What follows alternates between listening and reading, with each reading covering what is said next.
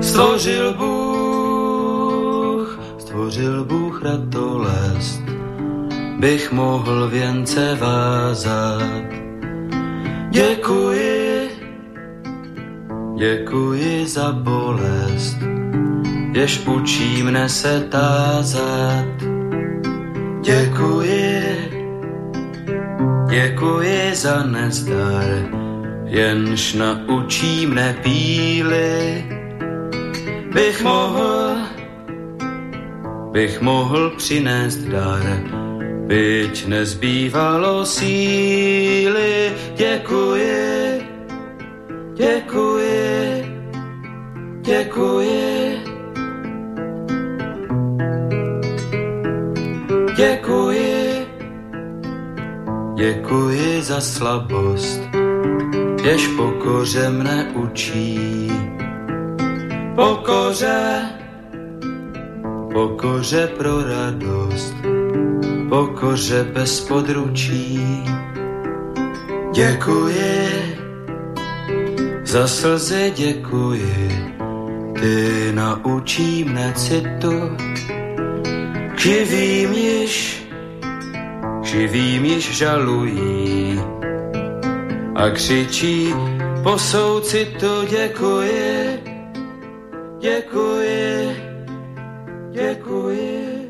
Dobrý večer, vážení posluchači. Stanislav Novotný zdraví srdečně zprávě všechny Slováky a Čechy, kterým není lhostejný osud našich zemí, našich národů. Je zřejmé, že povaha a podoba euroatlantické civilizace se mění takřka před očima a že se celý svět dostává do nového pohybu. Je také zřejmé, že tento pohyb má a bude mít značný vliv na kvalitu života jednoho každého z nás a na naše národní bytí uprostřed Evropy. O projevech těchto změn, o jejich důsledcích, o jejich fatálnosti či naopak o možných reakcích a řešeních, tedy o jejich plusech a mínusech si povídáme v pořadu Na prahu změn. Jinými slovy diskutujeme o zkušenostech, znalostech, názorech a činech výrazných osobností žijících v naší složité době. No a dnes si budu povídat se Zdeňkem Koudelkou. Vy, milí posluchači, se můžete zapojit do debaty také, pokud pošlete svůj dotaz na adresu studio zavináč slobodný vysílač tečka es ká a nebo budete-li telefonovat na číslo nula čtyři osm tři osm jedna nula jedna nula jedna, což platí pro slovenské posluchače. No a z České republiky můžete volat na číslo nula nula čtyři dva jedna čtyři osm tři osm jedna nula jedna nula jedna. Zdeněk Koudelka, advokát, ústavní právník, vysokoškolský pedagog, publicista a politik.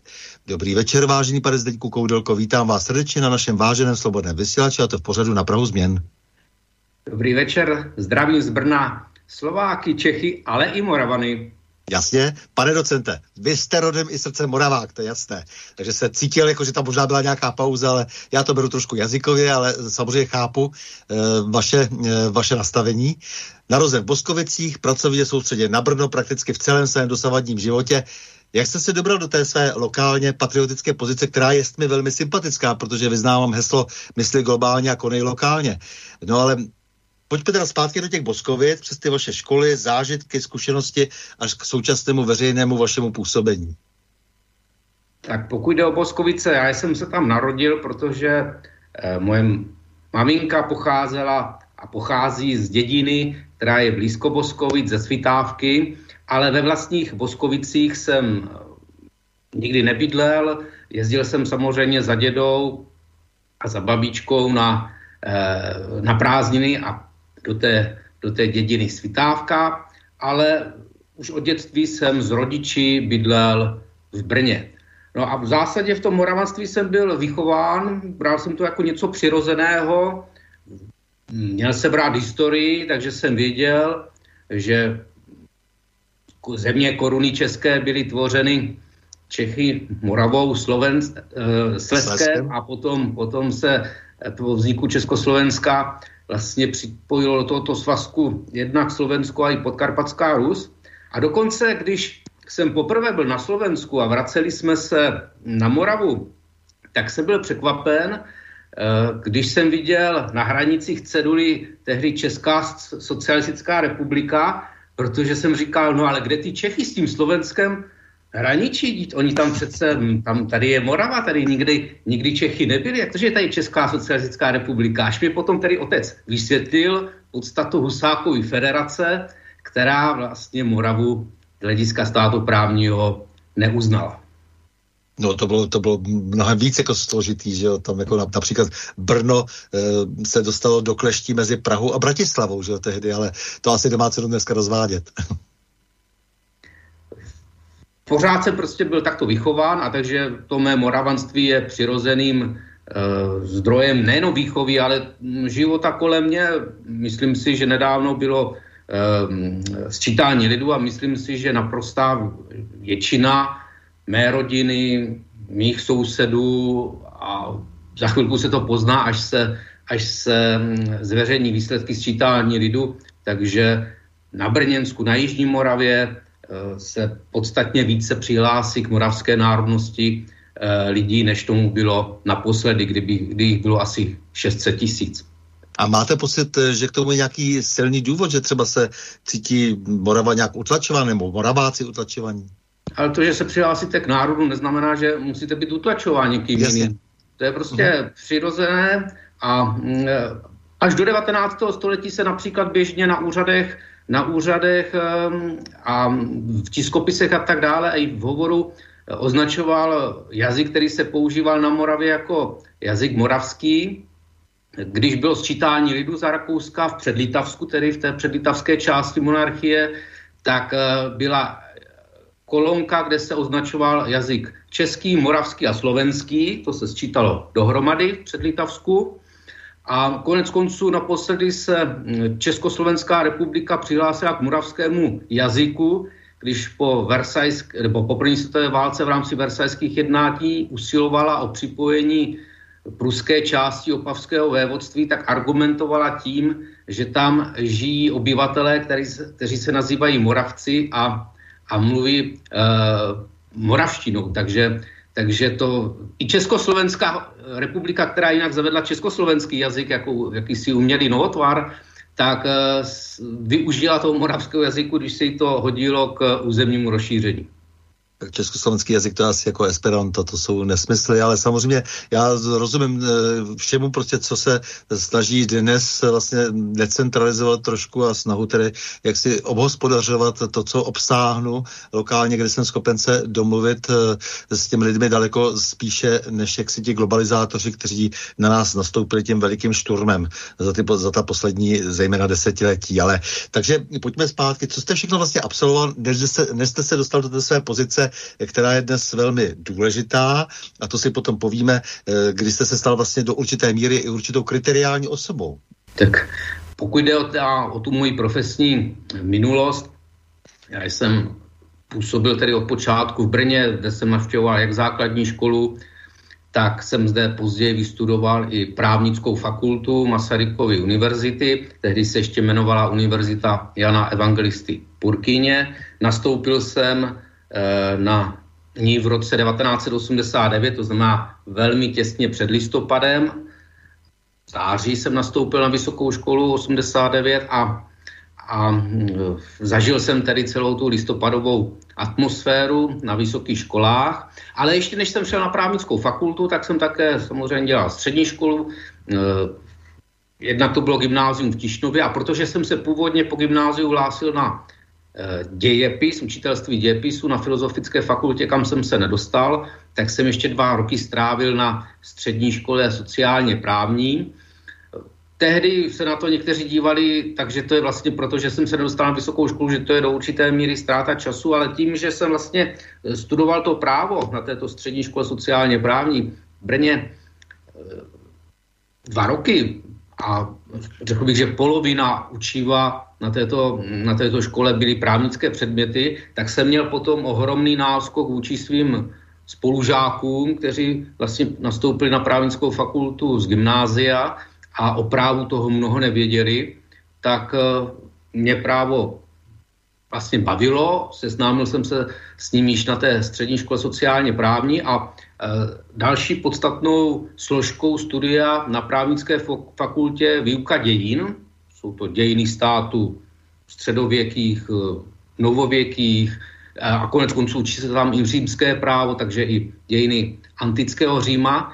Takže to, jsou, to, byly, to byly přirozené výhody, že mě vlastně ty, ta látka šla sama od sebe do určité míry a že mě naprostá většina předmětu na právnické fakultě bavila. Tak bych se jenom, jenom krátce zastavil. Máte pocit, že právníci mohou dobře vykonávat svoji profesi, když nejsou historicky vzdělaní?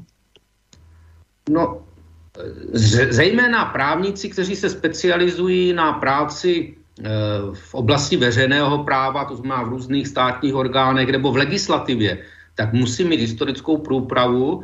A jsem rád, že právnická fakulta, konkrétně v Brně, ale samozřejmě vím, že i pražská, myslím si, že i plzeňská, tak zůstaly v tom, že se věnují studiu práva, pardon, dě, studiu dějin práva a samozřejmě dějiny práva to není nic jiného, nebo jsou velmi úzce spojeny s dějinami konkrétních států, takže se tomu nadále věnují. Vím, že jsou určité jakoby modernizační tlaky, a, a které říkají, že těch dějin je strašně moc na právnických fakultách, že by se to mělo trošku ostrouhat. Takové tlaky, vím, že jsou na Olomoucké právnické fakultě, možná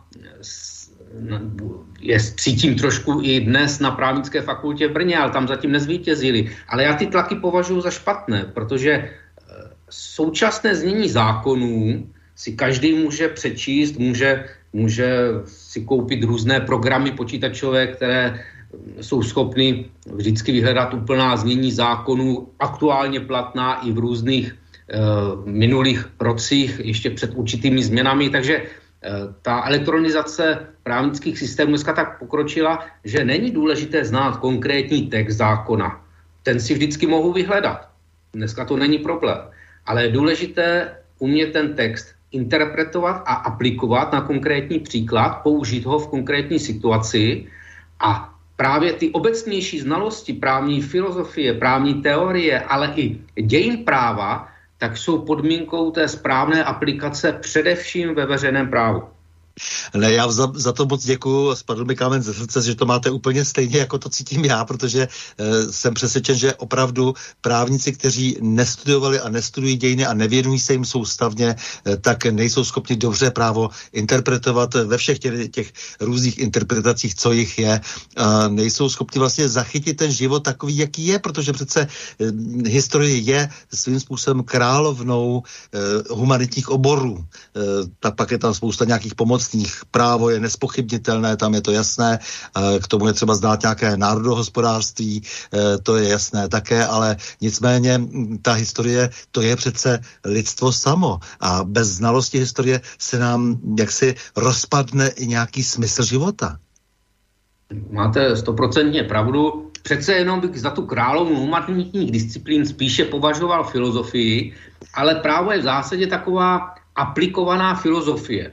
Protože... No, ano, já, já vím, co chcete říct, ale prostě filozofie je vždycky velmi elitní věc, jako jo, jasně, já vám rozumím, ale nicméně, jako ten život sám, to je historie.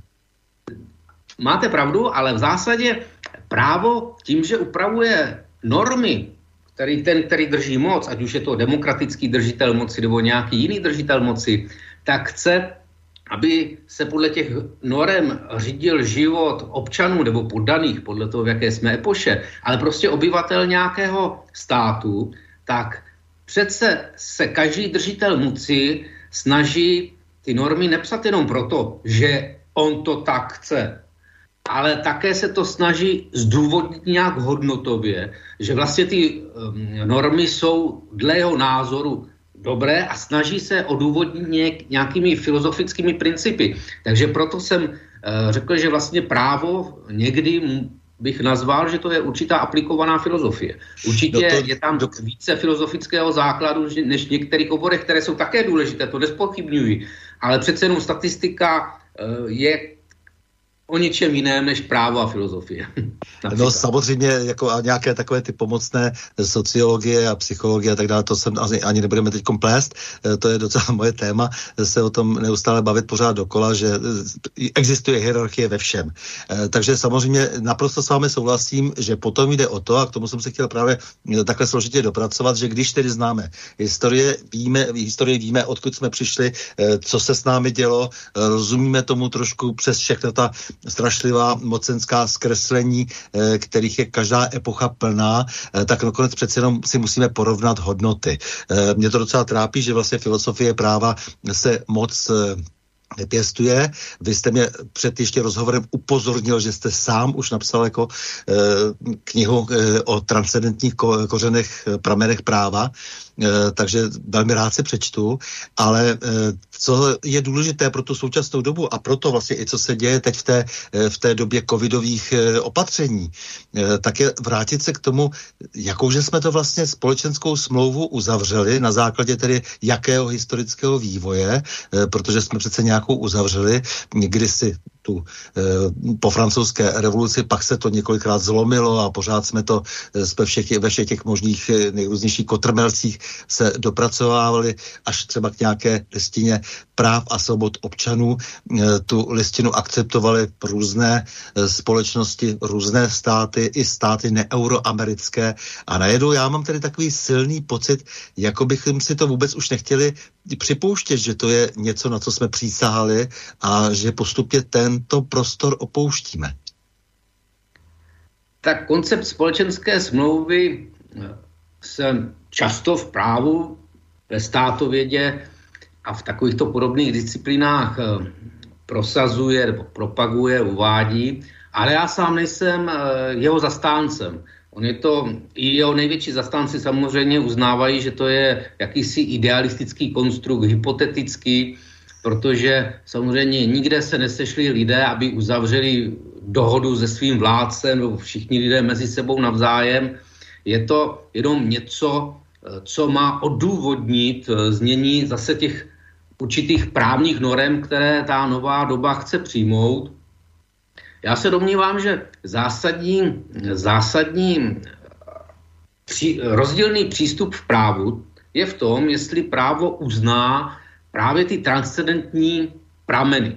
A samozřejmě transcendentní prameny, pokud se na to podíváme klasickým způsobem, tak mohou být spojeny jenom s někým, kdo je transcendentální normotvůrce, tedy s Bohem. To znamená právo, právní režimy, které ve svých ústavách uznávají Boha, tak samozřejmě Bůh je nadřazená jednotka, který transcendentální, tedy normotvůrce, který vydal své určité normy, které jsou člověkem poznatelné, ale nejsou člověkem změnitelné, protože to je něco, jako kdybych řekl, kdyby nějaké obecní zastupitelstvo chtělo, nebo ministerstvo chtělo vyhláškou změnit ústavu, to prostě nemůže.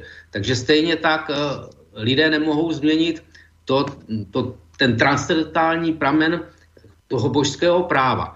Pokud ovšem toho Boha v těch laických státech vytlačíme nejenom z ústavy a z celého toho právního řádu, tak je samozřejmě problém, o co se mají opřít ty základní hodnoty toho státu, protože v čem je rozdíl toho demokratického parlamentu, když dneska třeba bude schvalovat nějaký zákon uh, o daních, jestli má být sazba D P H deset nebo patnáct procent, to přece s nějakými hodnotovými velkými věcmi nějak nesouvisí. A nebo bude třeba zítra schvalovat ve stejném složení něco jako listinu základních práv a svobod nebo nějakou novou ústavu a tam se najednou bude dovolávat takových věcí, jako je třeba nezměnitelnost toho, co schválí a tak dále. No ale proč by něco mělo být nezměnitelné, když je to vytvořeno lidmi? Proč by to za rok, za dva, za deset let zase jiní lidé nemohli změnit? Takže ten základní přístup právu spočívá v tom, že buď teda věřím, že ten základ práva vytvořil někdo jiný než člověk, Bůh, uznávám ten transcendentální základ práva, anebo Boha vytlačím jak z práva, tak z toho normotvorného procesu vůbec, tedy jste třeba z ústavy, no a potom, potom je změnitelné vše a není žádná, žádná jistota. A A, a hledat nějaké nahráž, nah, nahrážky nebo prostě alternativní teorie třeba ze společenské smlouvy se mě potom zdá jako e, vlastně marné. No samozřejmě přirozenoprávní škola a tak dále. Já s vámi naprosto souhlasím, je to, je to je veliký problém, za těch posledních pět set let jsme si to užili mockrát, že se pořád dostává do toho centra jenom člověk, samozřejmě o člověka tady jde v právu a v tom veřejném panování především, ale nicméně vždy je důležitá ta nadlidská autorita, alespoň pro mě. Takže jsem rád, že o tom mluvíte, protože se to téměř už z toho diskurzu běžném vlastně jazyce neobjevuje. Neobjevuje se to, že my nemůžeme být jen tak jednoduše měřítkem sami sobě. Takže ano, určitě. Je tady nějaký důvod pro to, aby se věci neměnily. My jsme dnes v církvi svědky toho, že se objevuje stále více lidí, kteří v podstatě církev rozkládají tím, že přicházejí jaksi s takovými těmi modernistickými představami, že je třeba tu církev nějakým způsobem rozpohybovat, zrušit dogmata, změnit dogmata, bez ohledu na to, že církev je naprosto přirozeně to nejkonzervativnější prostředí, které konzervuje právě tu jistotu. Také s vámi souhlasím. Nicméně on, on to není nový proces. Církev, to, v tom širším pojetí církev v podstatě zahrnuje e, všechny věřící. Není to jenom otázka e, instituce jako takové, jako kněží a, a, a nějakého biskupského sboru a různých vztahů mezi různými e, církevními institucemi, ať už řádovými nebo diecézními, ale církev v podstatě zahrnuje jakoby tu obecnou společnost. A samozřejmě v té obecné společnosti vždycky do, došlo k tomu, že se nacházeli lidé, kteří chtějí e, změnit nejenom stát, ale chtějí změnit například i církev, udělat určitou, určitou revoluci, konec konců m, v dějinách, v dějinách katolické církve nebo obecně křesťanství je spousta, spousta e, příkladů různých reformačních, revolučních a, a jak je prostě nazvat Podobně, dalších, podobně dalšími názvy, prostě různých hnutí, které chtěli změnit vlastně společnost. A k té změně společnosti potřebovali změnit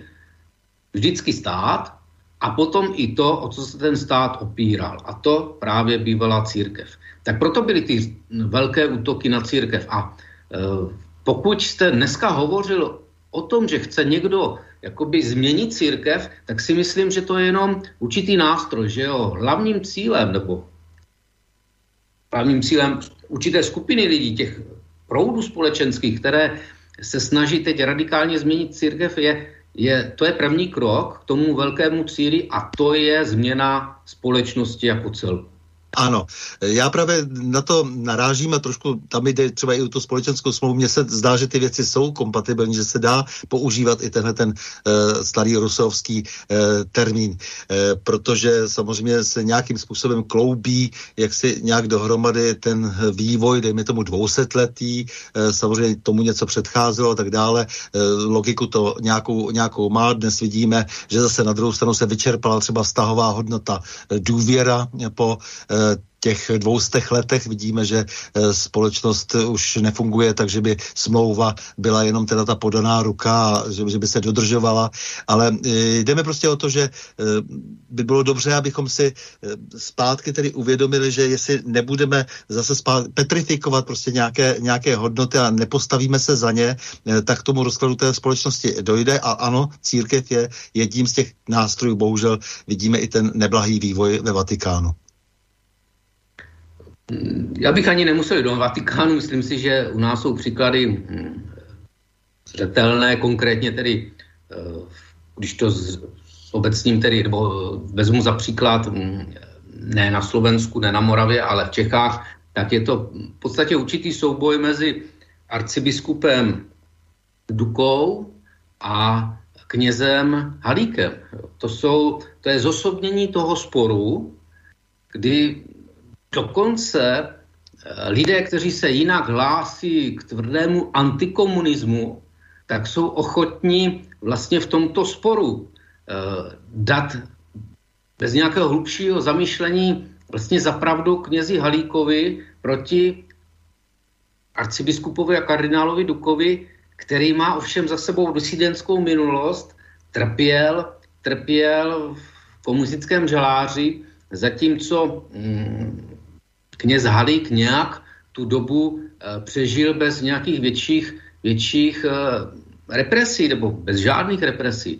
To znamená, že ten spor dokonce vede k tomu, že rozkládá nebo prostě dělá nové hranice mezi lidmi a že i lidé, kteří jsou jinak, když někde vystoupí nějaký představitel K S Č M, tak jsou, tak jsou málem rodí vzteky, a, ale v tomto podstatnějším souboji dávají bez, nějakých větší, bez nějakého většího vysvětlení zapravdu vlastně někomu, kdo s tím režimem souzněl nebo ho nějak přežíval, a jsou proti člověkovi, který vůči tomu režimu vystupoval a evidentně podléhal represím toho režimu.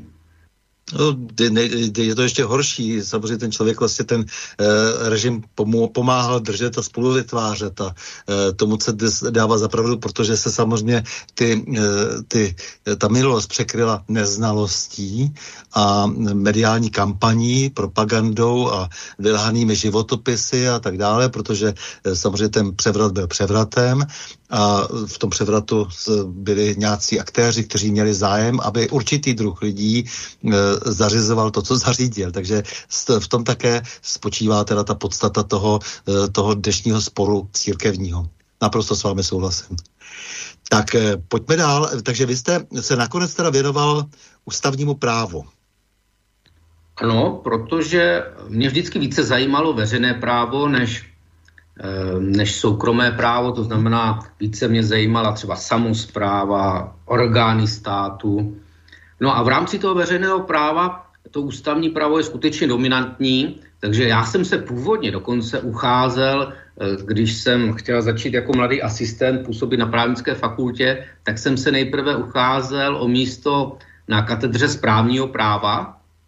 Nakonec jsem byl přijat na katedru ústavního práva a nelituji toho, protože ten vztah třeba konkrétně mezi ústavním právem a správním právem, já bych řekl, že to je v podstatě, když to spojíme ty dvě práva, tak to ústavní se zabývá těmi právě hodnotovými věcmi, těmi obecnějšími věcmi, těmi základy státu, vztahy mezi vládou, prezidentem, parlamentem a tak dále. A zatímco to správní právo je už potom jenom takovým prováděcím právním odvětvím. Ono to dovádí do tu organizaci státu, do těch konkrétních třeba i finančních úřadů, dříve okresních úřadů, dneska krajských úřadů a tak dále, obcí a tak dále. Takže je podrobnější, je to spíše taková více techničtější záležitost, zatímco ústavní právo je nejenom vůči správnímu právu, ale v zásadě i vůči ostatním právním odvětvím takovým, takovým tím, takovou třešničkou na dortu, takovým tím králem, králem práva a to, to jsem možná ještě původně nevěděl. Když jsem se hlásil na to správní právo, ne, neměl jsem tom takové jasné ne, povědomí o tom, ale teď po té době, co už působím na právnické fakultě, příští rok tomu bude třicet let, tak jsem, tak jsem rád, že jsem tedy skončil ústavního práva. No ne, s tím správním právem to je, to je komplikovaná věc. Já mám taky pocit, že téměř neexistují právníci, kteří by byli schopni ho přehlédnout, protože ta obrovská spousta e, podzákonných předpisů, které, které zahlcují ten prostor, to chce skutečně jako velmi, velmi velký cizflajš. Máte pravdu, je správní právo hodně podrobné a v zásadě člověk musí být specialista už na určité věci. Jsou věci obecné, například většina úřadů používá správní řád, který je obecný. Na druhé straně je jasné, že když třeba z ČEZ bude chtít stavět stavět jadernou elektrárnu a bude muset vést správní řízení s, s úřadem pro jadernou bezpečnost, s energetickým úřad, regulačním úřadem, tak na to bude asi potřebovat jiného právníka, než, než který třeba dělá zase já nevím, živnostenské právo nebo něco takového. Takže správní právo je skutečně velmi podrobné, velmi široké a vím také, že u studentů není příliš oblíbené. Některý se říkalo, že třeba jenom ministerstvo zdravotnictví schválně ho jmenuju, protože e, bude brzo na forhontě, že, e, že to je několik místností, já nevím, e, deset krát deset metrů, které by se zaplnily, kdo si to kdysi počítal, e, jenom předpisy, které e, v tomto rezortu tedy platí. Já jsem je všechny nepočítal, ale myslím si, že máte pravdu. Mm-hmm. No, e, takže správní právo, ústavní právo, věnujete se ústavnímu právu, tím pádem si rovnáte ty věci opravdu velmi odshora. E, tak teď mě zajímá, když se dostaneme k tomu hlavnímu tématu nakonec, e, jak vy si myslíte, že jsme postoupili vlastně od toho, nebo ještě, když se dostaneme k tomu hlavnímu tématu, od toho starověku, e, kde samozřejmě byla nějaká filozofie práva, že jo, jako nějakým způsobem formulovali hodnoty především Řekové, alespoň tam, kam tedy zhruba dohlédneme. Římané potom precizně věci zpracovali, vytvořili systém, který dodnes se opisuje, jak říkám, s různými tedy složitými peripetiemi, ale je to tak.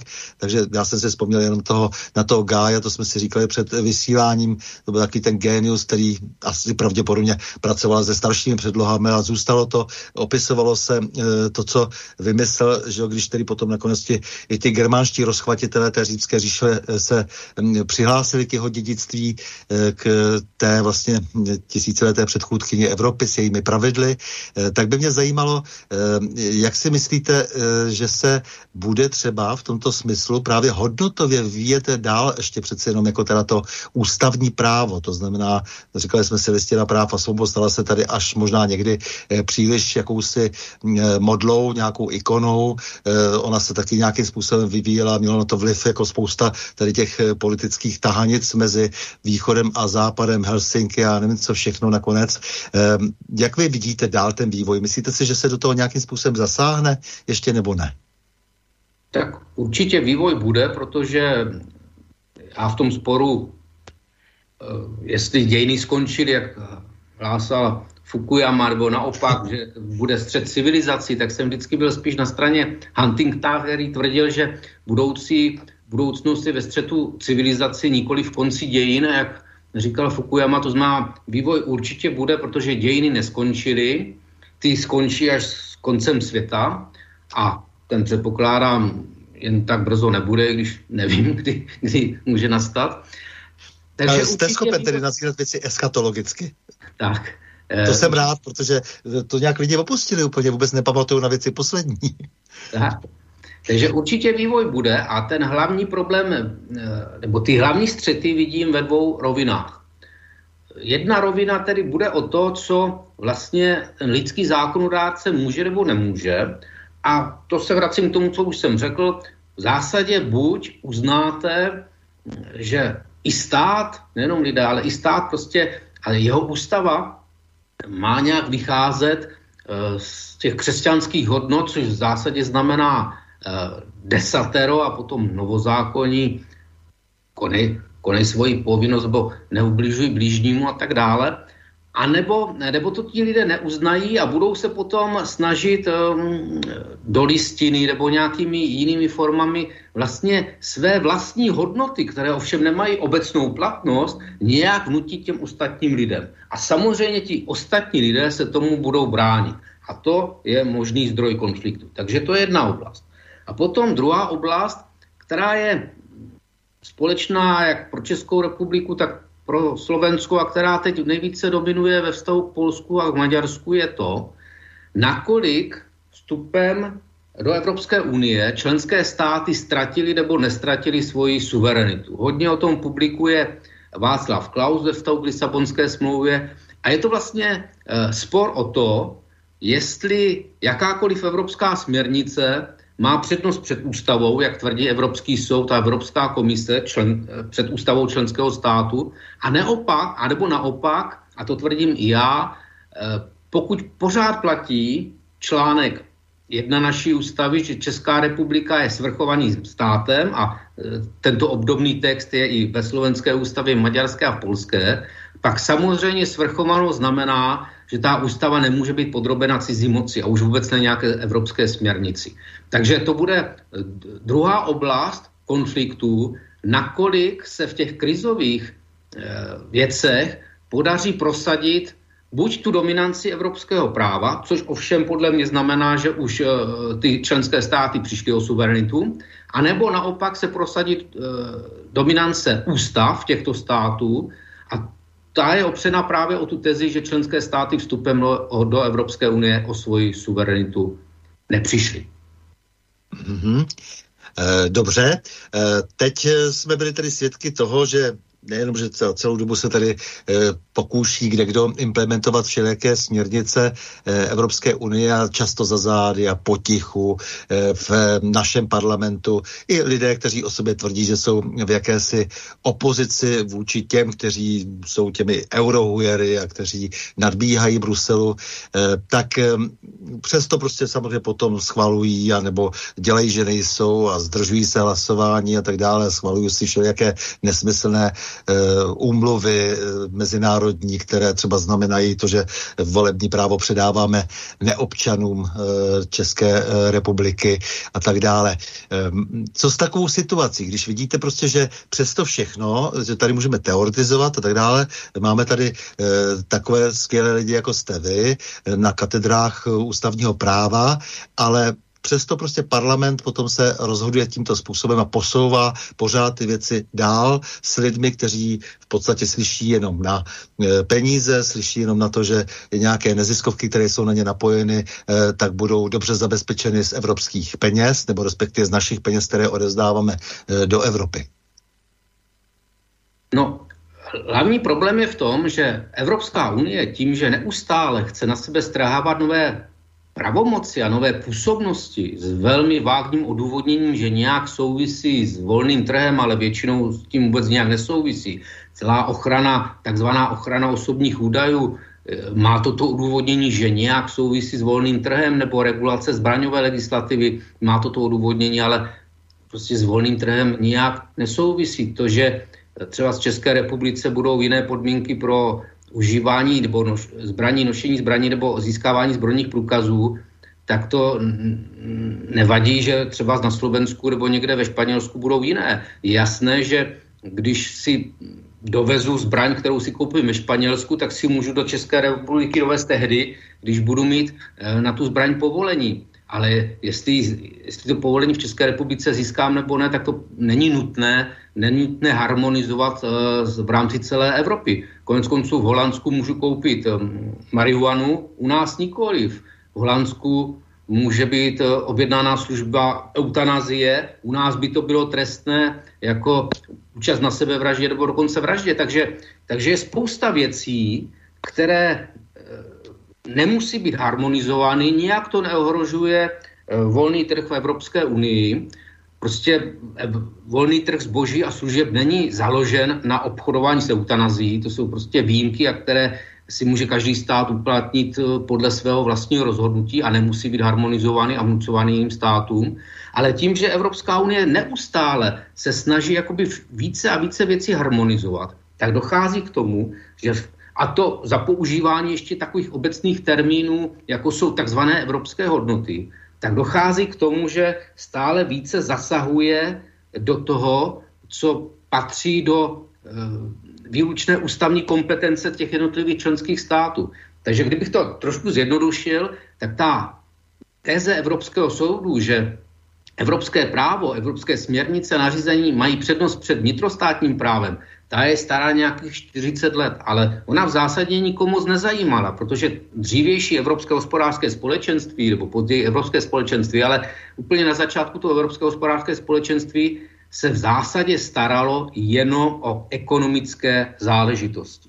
Když se přijímal v rámci Evropy nějaký jednotný celní sazebník, no tak z hlediska ústavního je jedno, jestli na auta dovezená z Číny je clo pět, deset nebo patnáct procent. To prostě ústavy neřeší. Takže když se něco takového harmonizuje, tak to, tak to se nedostával do rozporu s, s ústavními s ústavami těch jednotlivých členských států. Ale tím, že Evropská unie chce stále více a více harmonizovat třeba práva různá menšinová práva, práva sexuálních menšin, chce chce harmonizovat, teď vůči Polsku vytáhla nějakou, nějakou snahu změnit jeho systém kárného řízení ze soudci.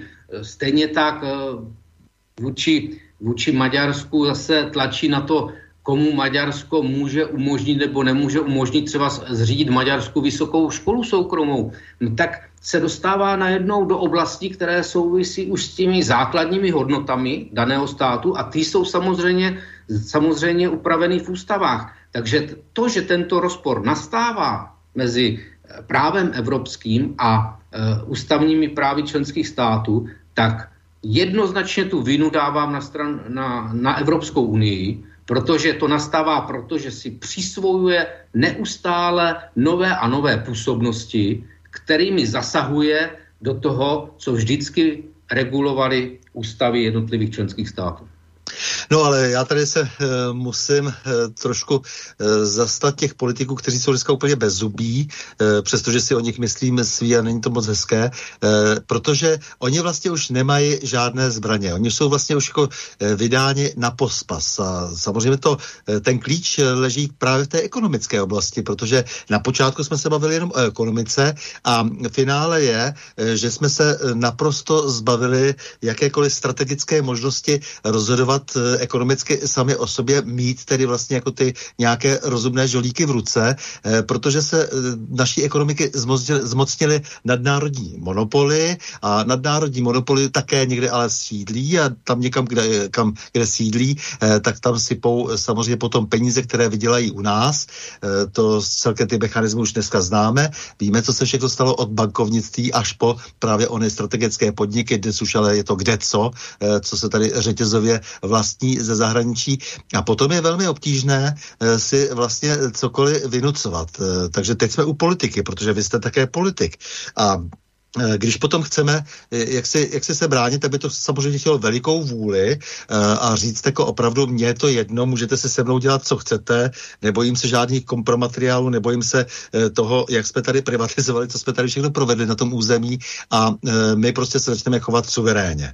Ovšem potom zase může přijít prostě další velké téma zadluženosti, zadluženost toho státu bez ohledu na nějaká srovnání, která jsou velmi pofidérní, tak jako jsou pofidérní všechny možné, všechny možné analýzy takzvaných ekonomů dnes, tak potom přijde prostě napřed přes vždycky to, že, se, že si na všechno vlastně musíme půjčit. Teď už po covidových opatřeních dokonce i na zdravotní pojišťovny, na zdravotní pojištění a případně dokonce na důchody a sociální zabezpečení. Tak v ekonomice vidím, a souvisí to s otázkou suverenity, určující to, zda si stát ponechal vlastní měnu nebo nikoliv. Proto jednoznačně podporuji to, aby Česká republika si ponechala e, korunu a nepřijímala euro. V okamžiku, kdy stát přijme nějakou společnou měnu, vzdává, vzdává se v zásadě měnové suverenity a to je podstatná složka státní suverenity jako takové. Takže jednak je to otázka měny a druhá věc, jak jste hovořil o tom zadlužení, právě protože původně, když jsme hlasovali o vstupu do Evropské unie v referendu dva tisíce tři, tak euro tehdy, nebo euro, Eurounie měla tehdy jiné, jinou charakteristiku. Byla to čistě měnová unie. I, I to si myslím, že je nedobré pro stát, aby e, za těchto okolností se vzdal své měny. Ale přece jenom to bylo ještě pro ten stát, nebo když budu z pohledu našeho, z pohledu České republiky, tak to ještě bylo přece jenom ještě až tak přijatelnější, než později tím, že se na základě řecké zkušenosti vytvořily různé eurovaly a rozhodlo se, že vlastně se budou sdílet ty dluhy těch jednotlivých členských států, což na, na příkladu Řecka, což potom vede k tomu, že se ta měnová unie přetvořila v unii dluhovou a to nás může dostat do obrovských závazků. A myslím si, že to je skutečně cíl těch různých eh, evropských nátlakových organizací v Bruselu, které chtějí přetvořit Evropskou unii v Evropskou federaci a ve vznik nového státu, ale takovým ne otevřeným způsobem, aby se o tom hlasovalo o referendu a buď to prošlo, nebo neprošlo, ale vlastně skrytým způsobem. Že oni tu federaci chcou vytvořit tak, že si postupnými kroky, takže si toho nikdo nevšimne. Já uvedu jiný příklad z našich dějin. V zásadě nikdo nepochyboval v devatenáctém století, když se psaly různé státovědecké učebnice, že existuje sice titul českého krále, že existuje království české, ale že, ne, že nemá po, po, pozici státu, že nemá povahu státu. A samozřejmě ve středověku ten To království české mělo povahu státu. No ale když se podíváme do dějin, tak my nejsme schopni určit konkrétní okamžik, kdy království české přestalo být státem, zatímco třeba z Uherské království si to i v rámci Habsburské říše tu státnost uchovalo. A kdy kleslo jenom na úroveň nějaké jedné z mnoha korunních zemí, prostě byla spousta pomalých kroků postupných spojení dvorské kanceláře, ano, rakouské ano, a české. Potom, potom tím, že zase, že třeba byla zrušena svatá říše římská, tak bylo zrušeno právo krále českého podílet se na volbě císaře a tak dále. Takže byla spousta kroků, která potom vedla k tomu, že v devatenáctém století nikdo nepochyboval, že český stát neexistuje. Ale nikdo není schopen říci, kdy konkrétně zanikl, kdy už byl ten poslední krok. No a stejně tak to může být jakoby, jakoby v rámci Evropské unie, že se neustále budou nové a nové působnosti přesouvat do Bruselu, až potom najednou se zjistí, že ty členské státy už nejsou státy, že už jsou to skutečně jenom nějaké samosprávné celky nebo něco takového, ale nikdo neurčí, Kdy, kdy konkrétně nastal ten rozhodující okamžik, protože to bude, bude všechno takové podloudné zbavování suverenity. A proto bychom měli být velmi obezřetlí na všechny ty, ty nové kroky a vlastně naše domácí reprezentace politická, která to ovšem někdy není schopna, nebo často to není schopna, tak by v tom Bruselu měla říci ne na, každou, na každý návrh, který by znamenal posílení integrace. Tak, jak to je, tak to stačí, dokonce si myslím, že už i to je přehnané. A rozhodně je potřeba říkat důsledné ne na jakoukoliv, byť jenom drobnou integraci další, protože, jak se říká, stokrát nic umořilo osla, prostě když bude stokrát tisíc postupných kroků integračních, tak v součtu to bude obrovský integrační krok, který může vést až ke ztrátě státnosti těch členských států.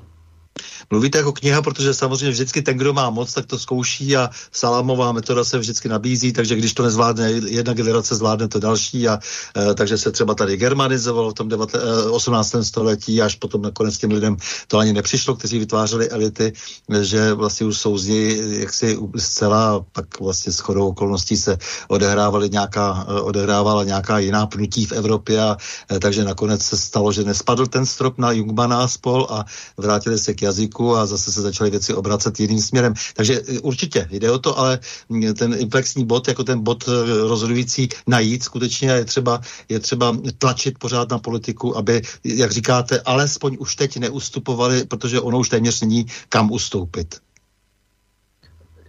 Vidím tady velkou roli pro Visegrádskou čtverku a myslím si, že by měla naše vláda, Babišova vláda, po volbách uvidíme, jaká bude vláda, ale jednoznačně vystoupit na podporu Polska a Maďarska, protože oni se dostávají dneska do čela boje e, s tou pozvolnou, pokoutnou e, bruselskou centralizací. No, eh, dokonce dnes eh, George Friedman, který bývá považován vždy za ústa C I A, eh, z, toho, z toho svého Chicagského institutu prohlásil, že čeká vzestup střední Evropu, takže to eh, on ale vždycky tak enigmaticky mluví a vždycky eh, má takovou představu, že zase Američané budou z nějakého kordon sanitér, který se vytvoří v Trojmoří eh, spravovat, eh, spravovat Evropu, eh, což si myslím, že je také přehnané, ale nicméně eh, člověk to rád slyší a bylo by dobré, abychom se začali za tu střední Evropu daleko více brát, protože mě dost už rozčiluje takové to, jestli patříme na východ nebo na západ, co to je za nesmysl. My patříme do střední Evropy a stačí opravdu, a pořád to opakuju dokola, pohlednout na mapu. Per, mluvíte mi z duše perfektně, prostě s vámi souhlasím stoprocentně.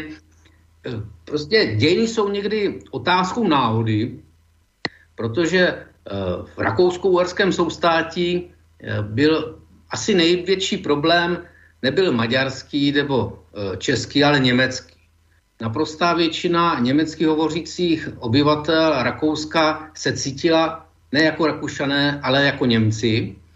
Prohlasovali se, prohlašovali se za vše Němce a konec konců ten vztah potom se ukázal, když bylo Rakousko vytlačeno z německého spolku po prohrané prusko-rakouské válce osmnáct set šedesát šest.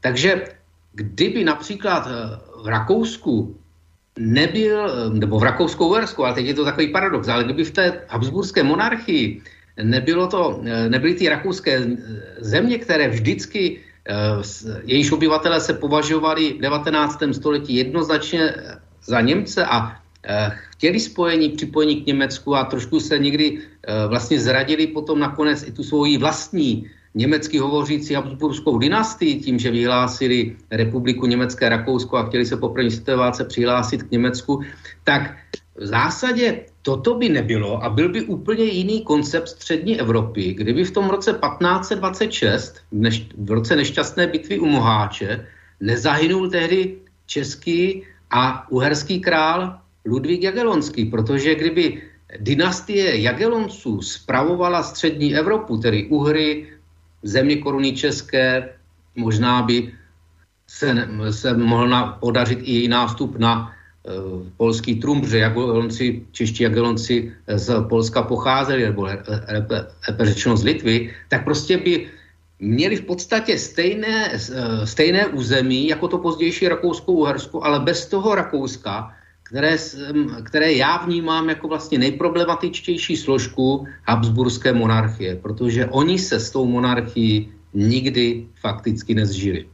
Vidíte, my jsme úplně opominuli ta veliká výročí narození a umrtí Jiřího z Poděbrad, velkého krále, který v chaosu, v největším průšvihu, v kterém se nacházela v patnáctém století, nacházela ta území koruny české, tak zjednal pořádek a nakonec právě i ty Jagellonce přivedl na trůn a řekl bych, že prostě nastavil potom, je to zlaté období, se dá říci, i hospodářské, přestože potom nastoupili Habsburkové potom v roce patnáct set dvacet šest, takže je Je třeba si e, říci, že se v poslední době dějou divné věci, takže zapomeneme třeba na Jiřího z Poděbrad, ale postavíme, e, postavíme prapodivný e, pomník Marie Terezy, začínáme akcentovat věci, které nedávají vůbec žádný, e, žádný vlastně smysl v té kontinuitě, e, která tady byla od národního obrození e, do, dejme tomu, ještě nedávné současnosti. Najednou vidíme, že je tady zase snaha e, a vidíme to, že to jsou lidé, kteří jsou často placeni, jsou placeni často z německých zdrojů, jsou placeni z nejrůznějších pochybných institucí na západ od nás a ti vlastně dnes se snaží přepisovat tímto způsobem historii už jenom tím, že tlačí na to, aby se některé osobnosti, některé události historické spojené s Německem, například, že se akcentuje, že odsun byl, eh, odsun byl jaksi protiprávní Němců po čtyřicátém pátém a tak dále, tak silně se akcentuje, že se zapomíná na rok třicet devět a tak dále, a tak dále. Takže je vidět, že v poslední době, že tady sílí tahleta tendence znovu vlastně přepsat dějiny a dostat nás do nějakého nového područí.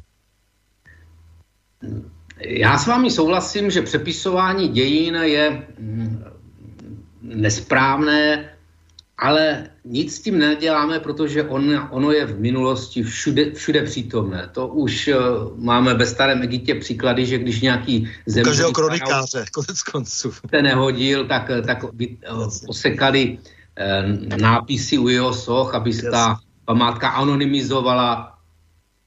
Římané používali trest zatracení památky nebo zatracení paměti, to znamená, že zase především bývalých císařů, kteří se nějak znelíbili svým nástupcům, tak byly jejich sochy, sochy ničeny.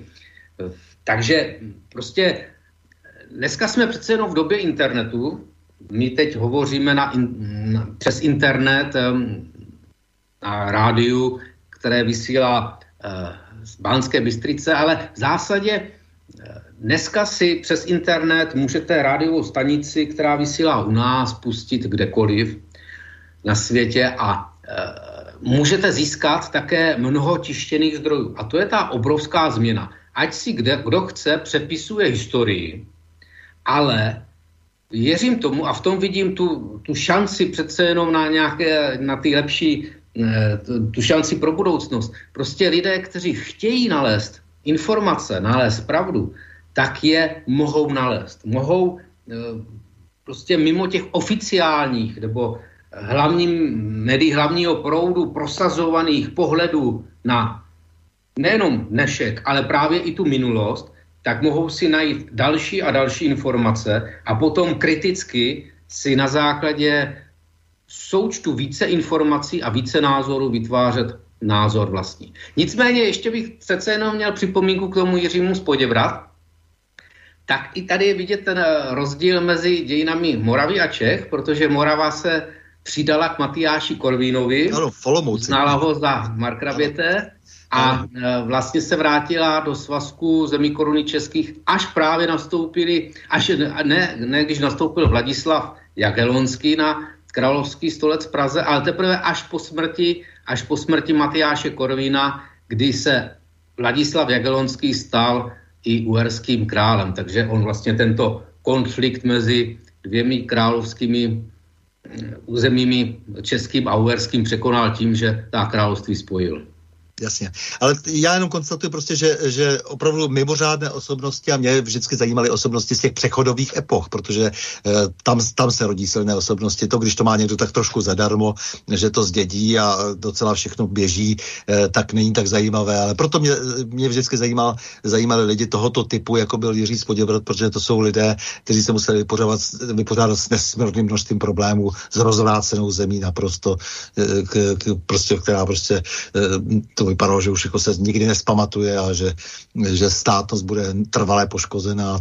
Taky trochu se tak stalo, že byla trvalej, trvalejší poškozená, nicméně dal nějak dohromady, alespoň v té české části zemní koruny české ty věci dohromady. Tak jenom mě potom vadí ty akcenty, když ve stejném okamžiku se prostě postaví nějaká prapodivná kuželka tady u nás na Praze šest, velmi zpochybnitelné umělecké dílo, starosta Ondřej Kolář, jako je toho autorem, a utratí se naprosto zbytečně peníze jenom za nějakou demonstraci, že k někomu patří.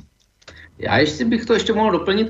Ono, ale musíme rozdělit přepisování dějin od toho, že mohou mít různá společenstva lidí e, názor odlišný na stejnou událost nebo stejnou osobu. Protože například, když jsem tady hovořil o Matyáši Korvínovi, nebo je znám zase společný panovník další česko-uherský, to je Zikmund Lucemburský, tak to jsou osoby, které jsou jinak vnímány, zvláště ten Zikmund Lucemburský. V tom českém prostředí, který je vnímán tak tradičně jako liška ryšavá, a zatímco v tom uherském prostředí nebo ve slovenském prostředí, protože velmi často jezdím na Slovensko, tak v rámci toho uherského státu, jak Zikmund Lucemburský, tak Matyáš Korvin patří mezi úspěšné a významné panovníky. Takže mohou, nebo stejně tak je jiný názor na Přemysla Otakara, krále železného zlatého u nás, a jiný v Rakousku. Jo. A přitom to není zkreslování, zkreslování eh, historických dějin, ale prostě eh, mohou se jinak Rakušané dívat na jeho snahu získat Rakousko tím, že si vzal dědičku, pak až ta území ovládl, tak zase tu dědičku Markétu Bábenberskou prostě vyhnal, opustil ji, zbavil se ji. To znamená, mohou být na určitou historickou osobnost jiné názory, které jsou podloženy jinou historickou zkušeností. Ne, já s vámi souhlasím, samozřejmě, že jde o nějakou tendenci, protože speciálně u Zikmunda víme, že byl mnohem schopnějším panovníkem než Václav čtvrtý třeba, a že tam bylo velmi nešťastné, že tali, natolik ulpěl e, císař Karel na právě e, svém Václavovi na prvorozeném, a potom e, pochopitelně to mělo nějaké své následky. Možná kdyby opravdu e, potom rychle ještě zvolil toho e, Zikmunda jako nástup, tak se mož, některé věci by asi nestaly a neměli bychom ho za tu lišku ryšavou, protože konec konců své schopnosti projevil právě zejména v Uhrách. No, já bych ale už pokročil, protože už se blížíme zhruba do poloviny. Aby jsme se dostali k tomu hlavnímu tématu, já jsem chtěl, aby jsme si trošku vyprávěli malinko o tom, co teda s tím právem, jako i historicky, a je to možná moc věcí dohromady. Já jsem strašně rád, že vy jste historicky založen, protože, jak říkám, já si myslím, že právo bez historie nedává skoro žádný smysl a rozhodovat se potom dobře právníci nemohou, pokud nejsou nějakým způsobem zakotveni v historii, a tohle to mě jenom ubezpečuje, že vy, když jaksi se věnujete ústavnímu právu, tak jste naprosto na správném místě. Ale vy od toho ústavního práva teď samozřejmě odvíjíte eh, také nějak svoje postoje v té poslední eh, době, eh, Půl, druhá, půl druhého roku už trvající, to znamená ta doba covidová, kdy tedy se dějou věci neuvěřitelné. A řekněte mi, jak vy vůbec vidíte adekvátnost těch, těch jak se vám jeví ten soubor protikovidových opatření, abych te, te, te, téměř řekl si použil ten slovník po šedesátém osmém soubor opatření. Co to, co to vlastně je, co to má znamenat? No, dívám se na něj stejně jako právě na ten soubor opatření po roce devatenáct set šedesát osm. Je to neadekvátní reakce. Já se plně ztotožňuji s názory prezidenta Václava Klause na, jak on říká, covidismus, že oddělíme covid jako určitý typ virového onemocnění od covidismu, to znamená od reakce státu, vlády na toto onemocnění, která stojí obrovské peníze, vede k obrovskému zadlužení a také k obrovskému omezování práv normálních lidí. Pakliže je covid ze svojí smrtností, ze svými následky a tak dále, pakliže je, je prostě sice závažnější než ty předchozí chřipky, nebo než běžné chřipky, ale přece jenom je srovnatelný s chřipkami, nedosahuje úmrtnost takových procent, jako je úmrtnost na rakovinu, na srdeční nebo srdečně cévní onemocnění, tak je jasné, že pro naprostou většinu lidí je pořád největším, největším strašákem, nebo bych řekl, jako mají největší obavu právě z mrtvice, z rakoviny. A já sám ve svém okolí necítím obavu u normálních lidí, že by se báli, že zemřou na covid. Ano, možná někdo zemře na covid, možná někdo zemře i na tu, na tu uh, běžnou chřipku, ale uh, prostě jsem velmi kritický i k tomu, jak ten stát a vláda se snaží uh, tu hysterii zvyšovat. Například tím, že se uvádí číslo zemřelých u nás něco přes třicet tisíc. Oni samozřejmě, uznávám, uvádějí informaci, že to je e, zemřelý s covidem. Ale ti lidé zemřeli možná, nebo v značném množství případů zemřeli na něco jiného. To, že někdo zemře a má v sobě virus covidu, ještě neznamená, že na ten covid zemřel, ale vláda e, využíváním tohoto čísla tak se snaží jakoby tu společnost hysterizovat, zvyšovat obavy, aby více jí mohli, aby třeba ministerstvo zdravotnictví nebo, nebo vláda e, tu společnost mohli ovládat. Ale já uvádím příklad zase z Moravy. Prostě když člověk přijde do Moravského Krasu a skočí do macochy, tak se zabije. A když bude mít v sobě virus covidu, tak to zvýší toto číslo, že zemřel tedy s covidem. Bude to pravdivá informace. Ale výklad je naprosto zkreslující, protože ten člověk nikdy na covid nezemřel. On zemřel na to, že skočil do macochy, a to se fakt nedá přežít. A možná tam skončil, skočil proto, ne, že měl, že měl covid, ale že měl také rakovinu nebo nějaké jiné onemocnění, z kterého měl, kde měl špatnou prognózu a měl z toho konce větší strach, a nebo i z jiných důvodů prostě hledá, řešil řešil tu svoji situaci tímto nešťastným krokem. A takže, takže vidím... A taky by mohl zemřít s chřipkovým nějakým virem, že jo? Tak, chřipka, tak. Jako, jako, to je něco, co nám naprosto zmizelo ze života teď. Takže vidím tady ze strany vlády, a na tomto konkrétním příkladu se to dá prokázat, vidím tady snahu hysterizovat společnost, zvyšovat strach, aby se odůvodnily ty obrovské výdaje, které jsou na covidismus určeny a aby se odůvodnily ty obrovské zásahy do života lidí, kdy ani komunisti nezakazovali, aby lidé chodili do hospod. Oni to zakazovali jenom dva dny, když byly volby, nebo mohlo se chodit do hospod, ale nesměl se točit alkohol. Ale dneska v zásadě, kdyby se to mělo respektovat, ale oni to lidé nerespektují, tak ani na tu restaurační zahrádku byste neměli jít, pokud nejste naočkovaný, nemáte test, nějaký dva dny starý, nebo tři dny, podle toho, jaký to je test, a nebo, nebo jste neprodělal e, covidové onemocnění. Takže, takže jsou to obrovské zákazy do normálního života, které by jinak v jiné situaci nemohly projít, ale tady nějak procházejí. A protože už se mi zdálo, že je potřeba proti tomu bojovat nejenom na nějakých demonstracích, ale bojovat proti tomu i to, čem, to co znám, to znamená v oblasti práva, tak jsem se pustil tedy i do toho boje proti mimořádným opatřením způsobem, že tedy budu napadat jejich nezákonnost a neústavnost. A jsem rád, že jsem někdy v některých, nebo ve většině těch sporů uspěl u Nejvyššího správního soudu, ale hrůza je to, že vláda si z toho nic moc nedělá. A pořád ty zákazy pokračují. Takže já sice můžu mít soukromou radost, že jsem třeba vyhrál u Nejvyššího správního soudu, ale praktický dopad na život společnosti to nemá. Šéfredaktor Mladé fronty Dnes v jednom rozhovoru včera pravil, že si tím soudy moc nepomohly a nezvýšily se svojí důvěryhodnost tím, že rozhodují, tím, že zamítají vlastně, ruší protikovidová opatření nebo ruší z části, protože i kdyby měli tisíckrát pravdu, tak to není populární ve veřejnosti. Je tohle vůbec možné? Ale je to možné, protože konec konců, když byl nástup Hitlera k moci v roce devatenáct třicet tři nebo konec, potom u nás únor v roce devatenáct čtyřicet osm, tak Tak samozřejmě eh, diktatury, které nastupují, nastupují pozvolna.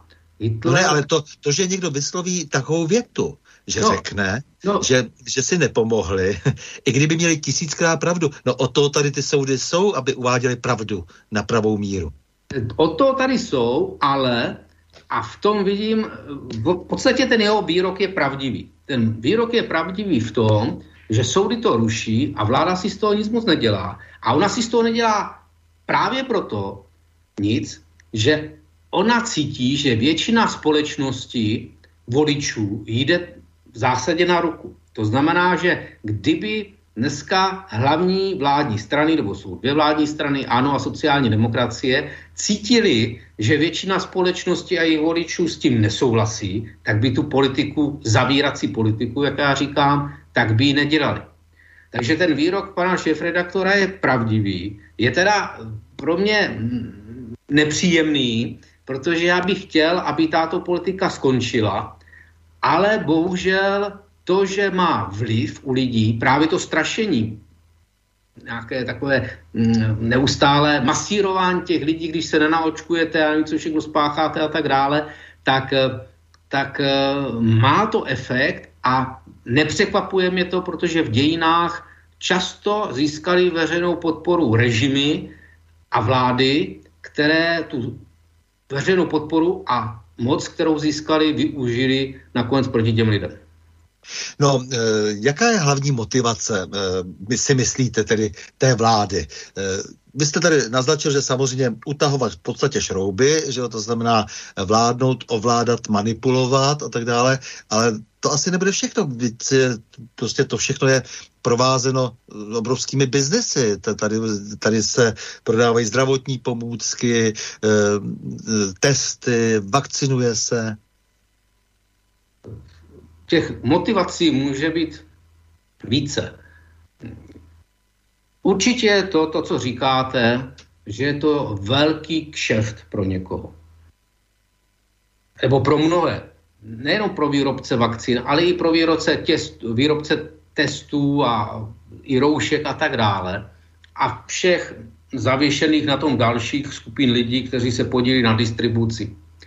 Konec konců přece bylo u nás i několik skandálů o tom, jak farmaceutické firmy a prodejci léku ovlivňovali například lékaře aby finančně motivovali k tomu, aby předepisovali nějaké věci, tak samozřejmě ty tlaky můžou být i vůči státním orgánům. Jestliže například nějaký lék je uznán zahrazený ze zdravotního pojištění, tak to znamená významný biznis. A dnes, když, když stát nakoupí od výrobců vakciny a ti výrobci si do smluv napíší, že za nic neodpovídají, protože ještě nejsou definitivně schváleny, že si to ty státy, když to chtějí, tak si musí, musí si je nakoupit vlastně na vlastní riziko, tak to je tak obrovský biznis bez odpovědnosti těch konkrétních výrobců, že je to podle mě v moderních dějinách farmaceutických, farmaceutických léčiv nevídané. Toto bych chápal, že by se mohlo stát někdy za války a tak dále, ale rozhodně prostě nebezpečnost koronaviru já nevidím až takovou, aby se obcházely základní pravidla, například pro odpovědnost výrobce za to, co způsobí jeho lék. Takže to je, to je jedna věc. A bohužel druhá věc je, že vidím tady to, že od prostě stát a ve významných dobách se vlastně stát prosadí tím, že má v, sob, v čele významné osobnosti. Poté, co z politiky odešel do určité míry Václav Klaus, který je spojován s těmi devadesátými lety především a potom následně, tak přišli premiéři, kteří už s výjimkou Miloše Zemana, který je dneska s prezidentem republiky, tak už nedosahovali takové takovou významu, o kterém bych řekl, toto není jenom politik, politik, toto je skutečně státník.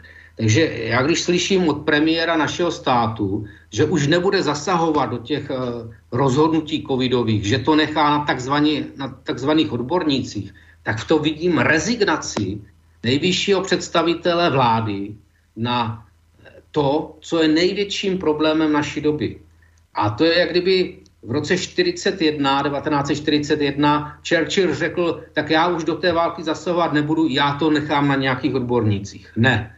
Politik je tady od toho, on je odborník na politiku.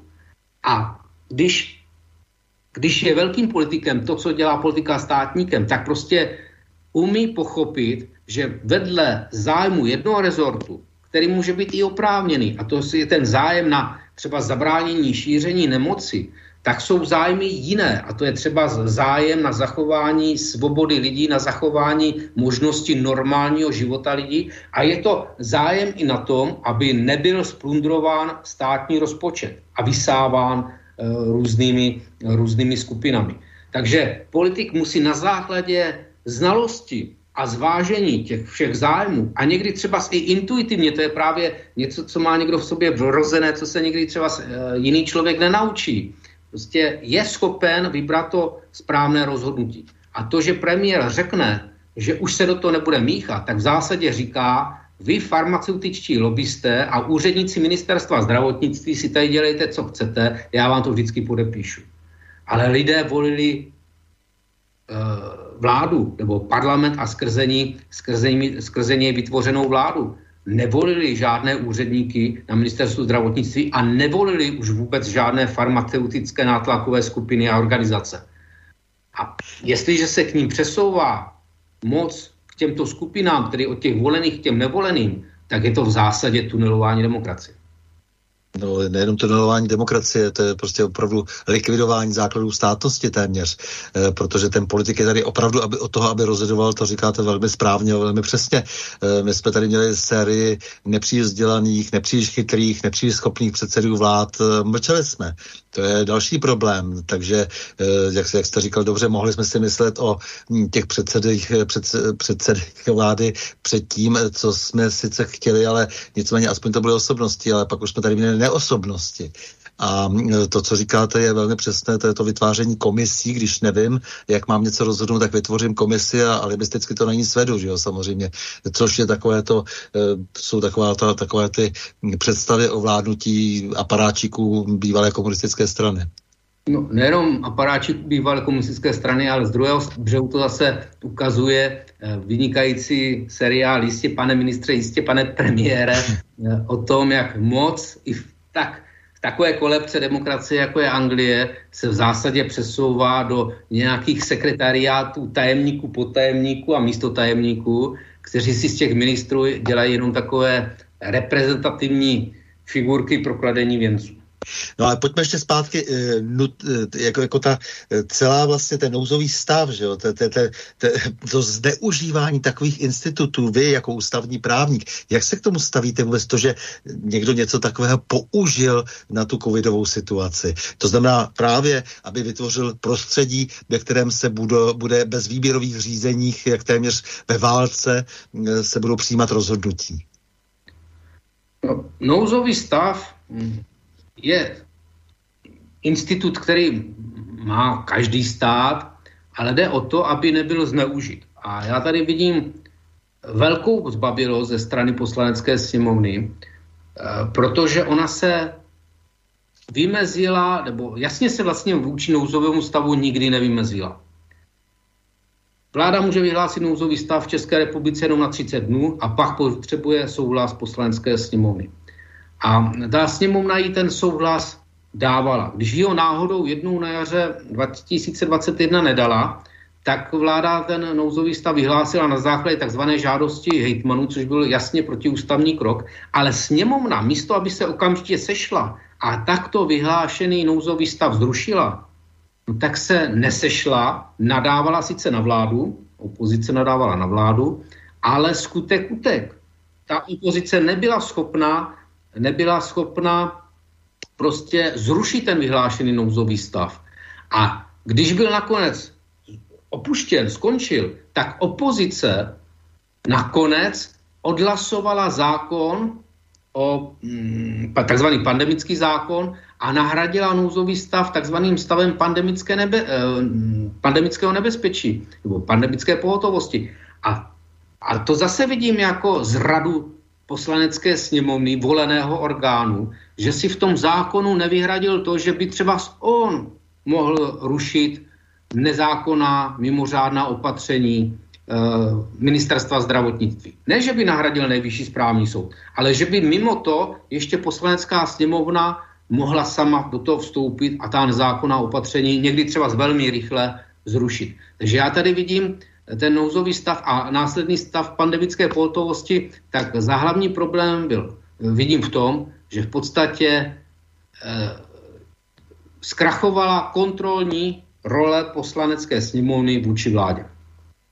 No, nemáte pocit, že opozice je v této věci vlastně inspirována také zvenku, protože mně připadá celé to kočkování se s vládou, nebo velká část opozice alespoň, mně připadá, že je velmi formální, že se dohadují o niance jenom nějaké, ale jenom tak, aby se neřeklo, a samozřejmě rádi by seděli na místě té současné vládě, ta opozice by ráda seděla na místě koalice, ale nicméně, že v podstatě svým způsobem jsou v dojemné shodě, co se týká protikovidových opatření.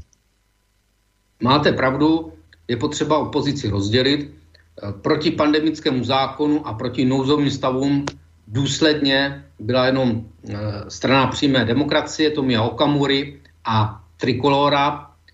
Proti, pandem, proti pandemickému zákonu byla i komunistická strana, ale zase na druhou stranu podpořila často vládu při vyhlašování při vyhlašování nouzového stavu, a ta takzvaná ostatní opozice, která sebe sama nazývá demokratickou opozici, tak ta naopak vládu kritizovala v tom, že přijímala některé zákazy a, a omezení občanů a, a svobod lidí pozdě, nebo že by ještě chtěli přitvrdit.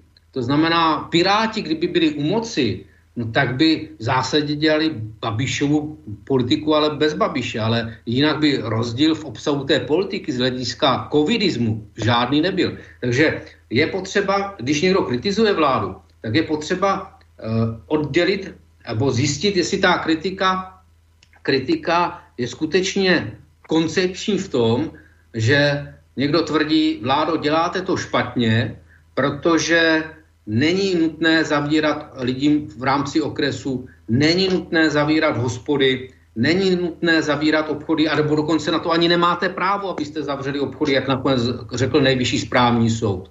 Takže to je jeden zdroj opoziční kritiky, bohužel menšinový. A pak máme třeba z Piráty nebo i O D S, kteří říkají, děláte to špatně, vládo, protože my bychom to dělali stejně, ale tvrději ještě. A to, že třeba z O D S se jinak přihlašuje i k Ukrajině svobody, ale když byly například tady na Moravě konflikty při vynucování nošení roušek venku, kde to podle mě také nemělo nikdy valný smysl.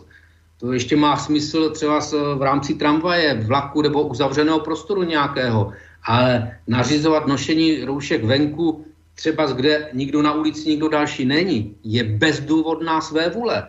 A v Uherském Hradišti byl konflikt, že městská policie zbyla otce, který neměl roušku, který vedl malé dítě, tak ho zbyla za to, že neměl nasazenou roušku. Stejně tak v Brně, tak městská policie vyvedla, vyvedla z, z tramvaje invalidní ženu, která neměla nasazenou roušku a zlomila jí přitom ruku. A jak v Brně, tak v Uherském Hradišti jsou starostové z O D S. O D S se na komunální úrovni stala v podstatě jakýmisi, jakýmisi prodlouženými ruky vlády při represivním vymáhání těchto opatření. Takže já tady se dívám na tu takzvanou demokratickou opozici velmi kriticky. Kdyby Piráti nebo O D S byli u moci, tak jsem přesvědčen, že by v těch zavíracích opatřeních a omezování práv lidí pokračovali. No navíc pozbuzují hysterii, davové šílenství, protože třeba minulý týden v Praze zase z řidič tramvaje ve spolupráci s nějakým cestujícím zmlátil dva, dva chlapce, kteří si odmítli nasadit masku a přišli o zub nebo prostě vyhodili z tramvaje ven a dopadl na refíš a prostě pak byl ošetřován lékařem. Takže, takže už dochází k zápasu mezi lidmi.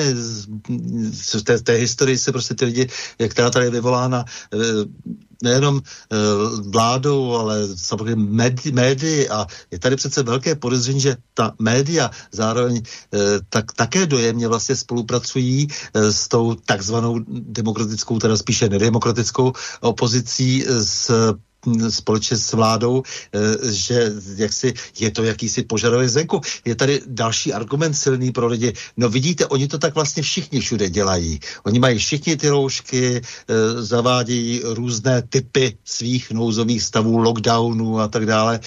Takže je na tom něco, co je, co je tady v pořádku, že jo? Samozřejmě bez ohledu na to, že neznamená, že pravdu musí mít vždy nutně většina, že to, když se něco děje v celé Evropě, to už jsme zažili několikrát historicky, tak to vůbec nemusí být k dobrému.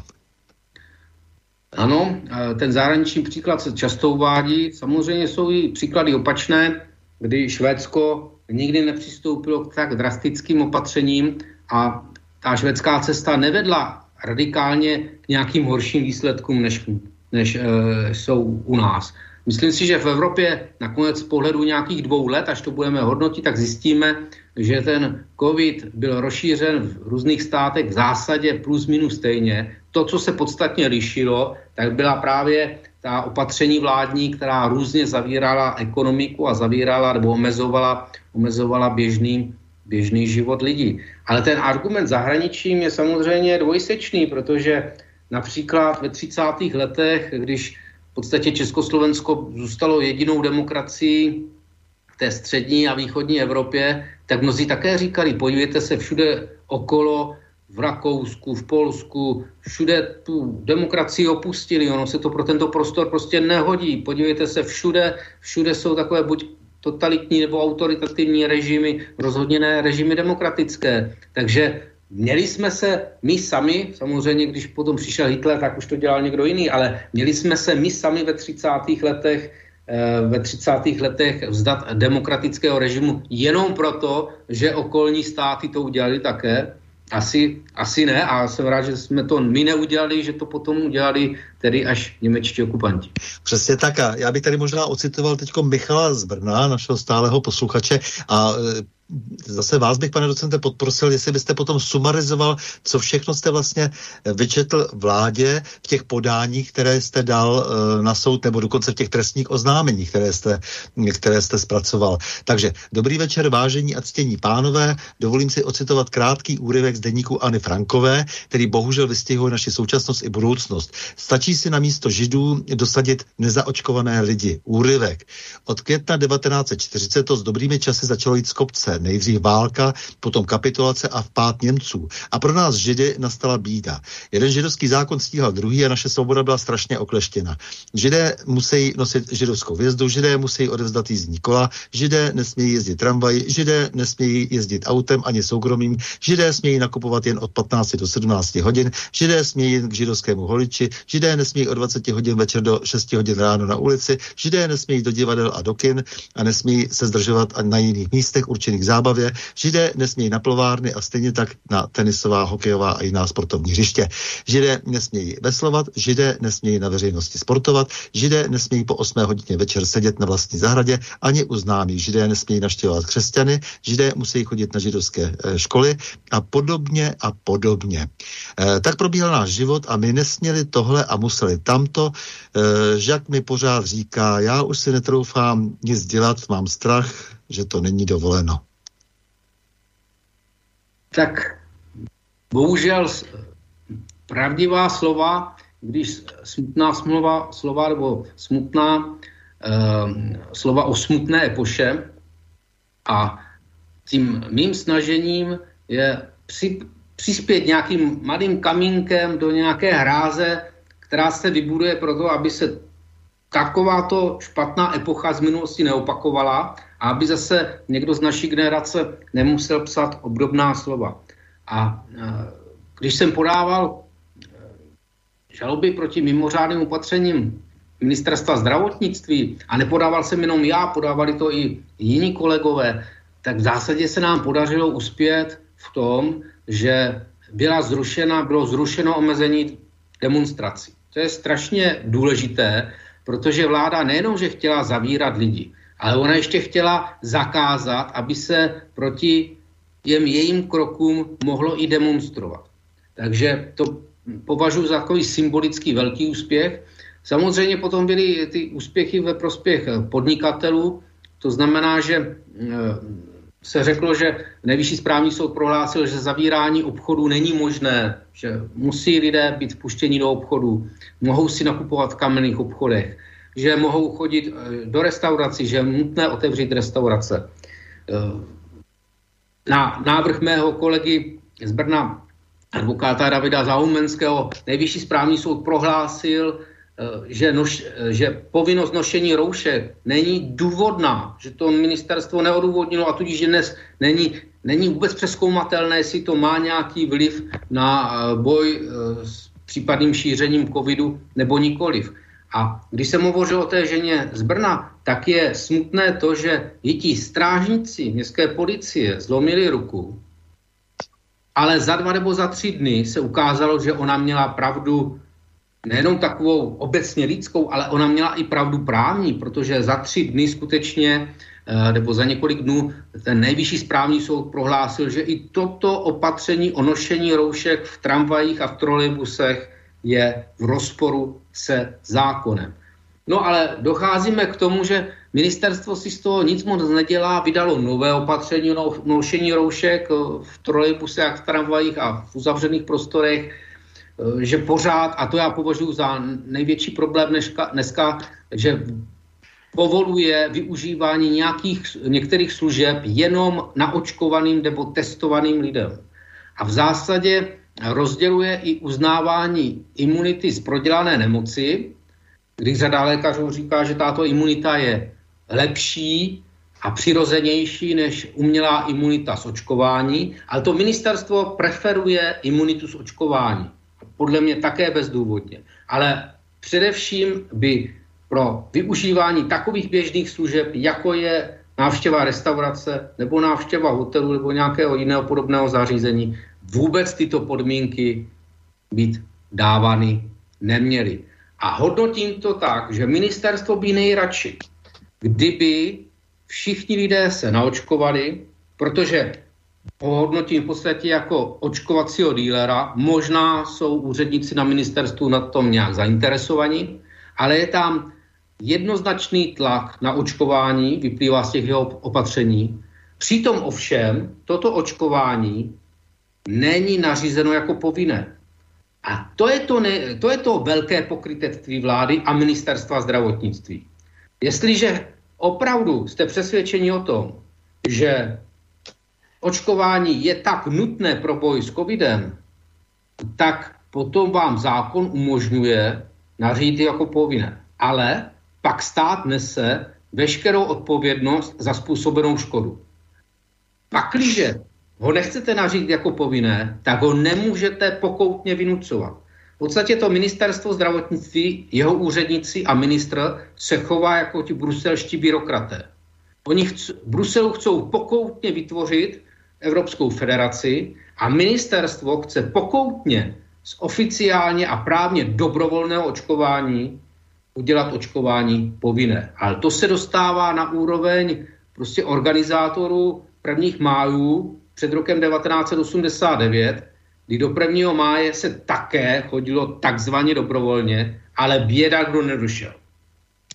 No ale navíc my tady musíme neustále upozorňovat na nejrůznější rozpory v různých vyhlášeních, na očividné lži, který se dopustila vláda. To znamená, vlastně musíme upozornit na to, že je, je, je to, ten přístup je velmi neseriózní v samém základu, protože ti lidé opravdu nakonec i přesto všechno považují tu vládu za autoritu. Považují vlastně ty představitele, kteří něco vyhlašují, za kriteriální osoby.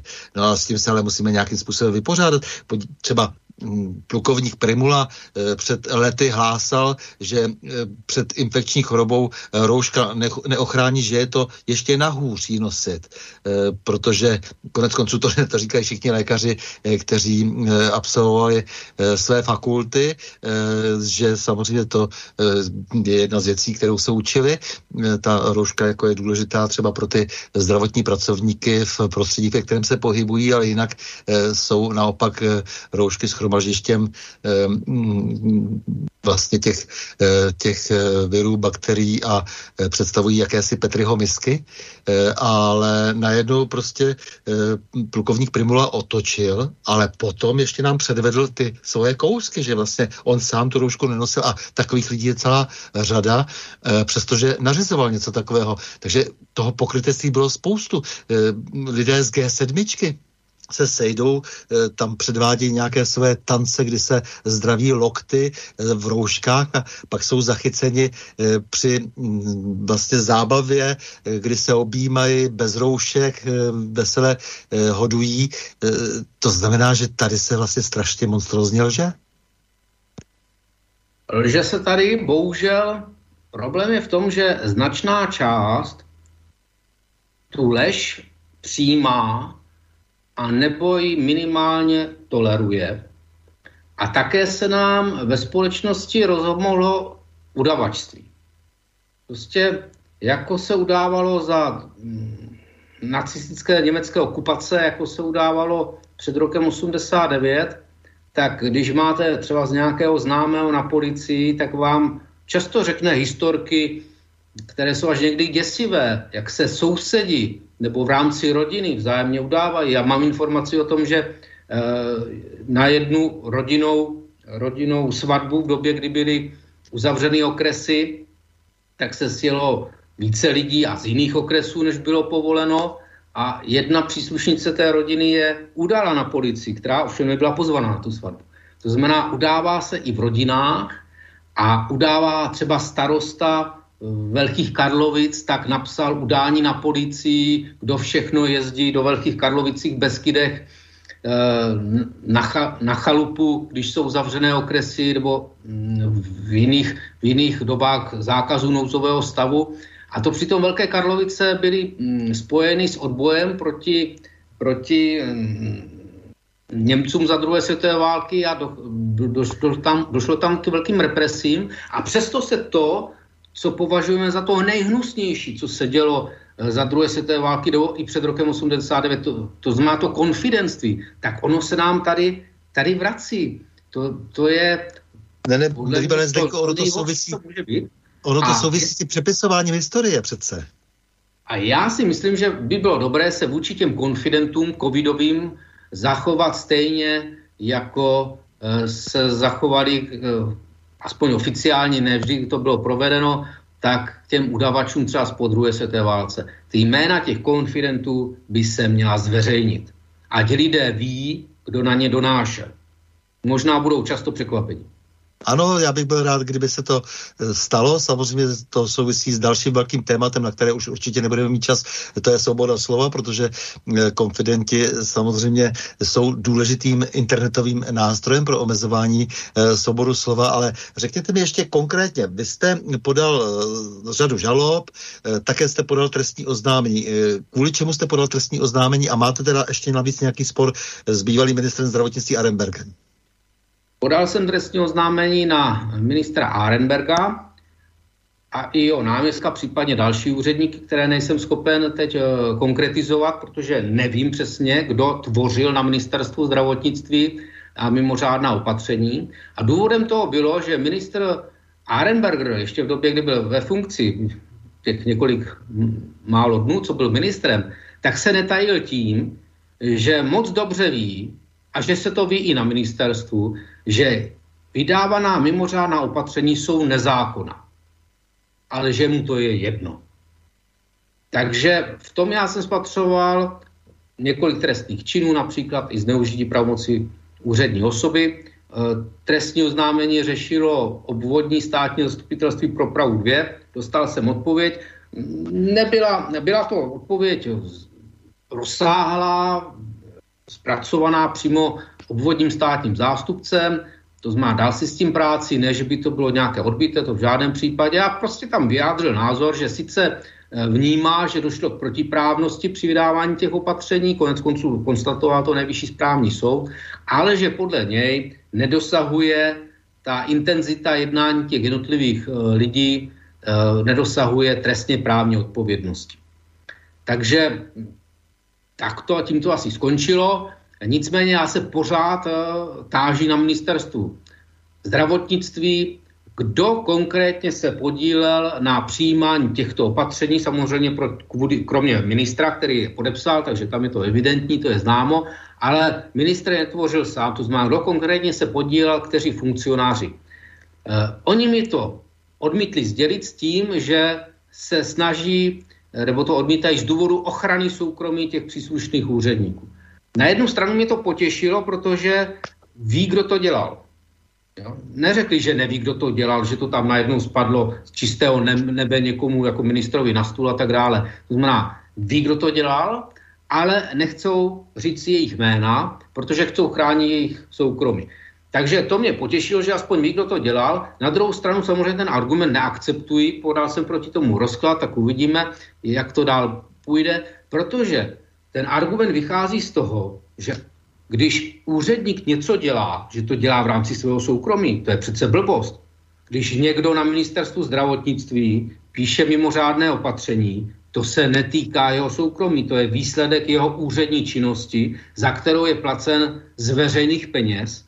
A pokud tento výsledek činnosti má výrazně omezit práva lidí, tak je logické, že i to, kdo to dělá, by, měl, by měla být veřejně známá informace. Konec konců, když se podívám třeba na soud, který, to, který tato opatření rušil, Nejvyšší správní soud, on vždycky uvede jména a příjmení soudců, kteří rozhodovali. Netají je. Když poslanecká sněmovna nebo senát přijímá nějaký zákon, tak je vždycky uvedeno na internetu, je to hned dohledatelné, který poslanec a senátor jak hlasoval. Samozřejmě, když přijme rozhodnutí prezident republiky, tak taky se ví, kdo to udělal, protože ten prezident republiky je jeden. Tak nevidím žádný důvod, proč by ministerstvo zdravotnictví mělo mít nějakou výjimku, která by řekla, že to, co na ministerstvu se tyklí, kuje, tak má být tajné, protože to je vlastně nějaká soukromá činnost tam pracujících úředníků. Víte, co je pozoruhodné, že lidé, kteří měli takto špatnou pověst před listopadem osmdesát devět, tak pokud, pokud ještě žijí, tak se chovají pořád stejně. Um, Arenberger, pokud vím, jako byl, um, měl problémy i na tom samotném ÚVSSM, um, ty svazáci se ho báli, protože se báli, že by je mohl udat. Um, je to člověk takového druhu prostě a je jich celá řada takových lidí a právě proto já se bojím toho přepisování historie, um, protože um, zapomínáme na to, co se dělo třeba v padesátých letech, typicky takový ten, ten, ten, ten svazácký základní kádr, který vlastně tady likvidoval osudy lidí, konec konců i v sedmdesátých letech, ale nicméně je to něco, co nezažili ti mladí, zejména dnes. A když mají tady takovéto příklady, tak jak to může dopadnout? Oni se to neuvědomují často možná ani to, co páchají ve svém nadšení při udávání, při práskání těch lidí, co píší, co, si, co se jim nehodí do krámu na internet. Tak se asi neuvědomují, co všechno způsobí působí tím svým chováním. Tak jako když paní Šiklová v padesátých letech z, z, vlastně z kádrových důvodů nechávala vyhazovat lidi z vysokých škol a pak nám tady kázala levity po roce osmdesát devět. A já bych zase nebyl tak, tak jakoby smutný nebo takový nějaký pesimistický, protože neházel bych všechny mladé do jedno pytle. Má mezi svými studenty řadu posluchačů, o kterých vím, že e, mají na ty covidová opatření stejný názor jako já, e, nebo i mezi některými e, mladými právníky. Konec konců i můj syn, který chodí do základní školy, tak e, se mě ptal, jestli když, budou, jestli když budou nařízeny testy v září, jestli to zažalují. Tak jsem mu slíbil, že to hned, jak to ministerstvo vydá, že to tedy hned zažalují. Takže... Takže i mladé generaci jsou, jsou lidé, kteří e, mají zdravé názory a jde o to, která skupina nakonec převáží. Takže konec konců e, demokracii a, a svobodu si buď ochráníme, nebo neochráníme a soudy to za nás nevyhrají. Takže já jsem rád, že třeba některé ty některé žaloby jsem vyhrál u Nejvyššího správního soudu, ale... Já jsem spíše demokrat, než, než sudič. Takže věřím, že prostě se má v demokracii rozhodovat ve volebních místnostech a ne v soudních síních. A e, záleží to na nás, na voličích, koho v tom říjnu, když budou volby v České republice, zvolíme. Když prostě většina zvolí tu stejnou vládu, která tady je, nebo...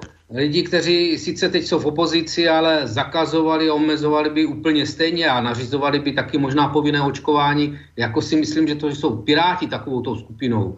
No tak se pak nemůžeme divit, že se prostě u nás bude omezovat, zavírat a nařizovat. A nebo si lidé zvolí strany, které jsou radikálně proti.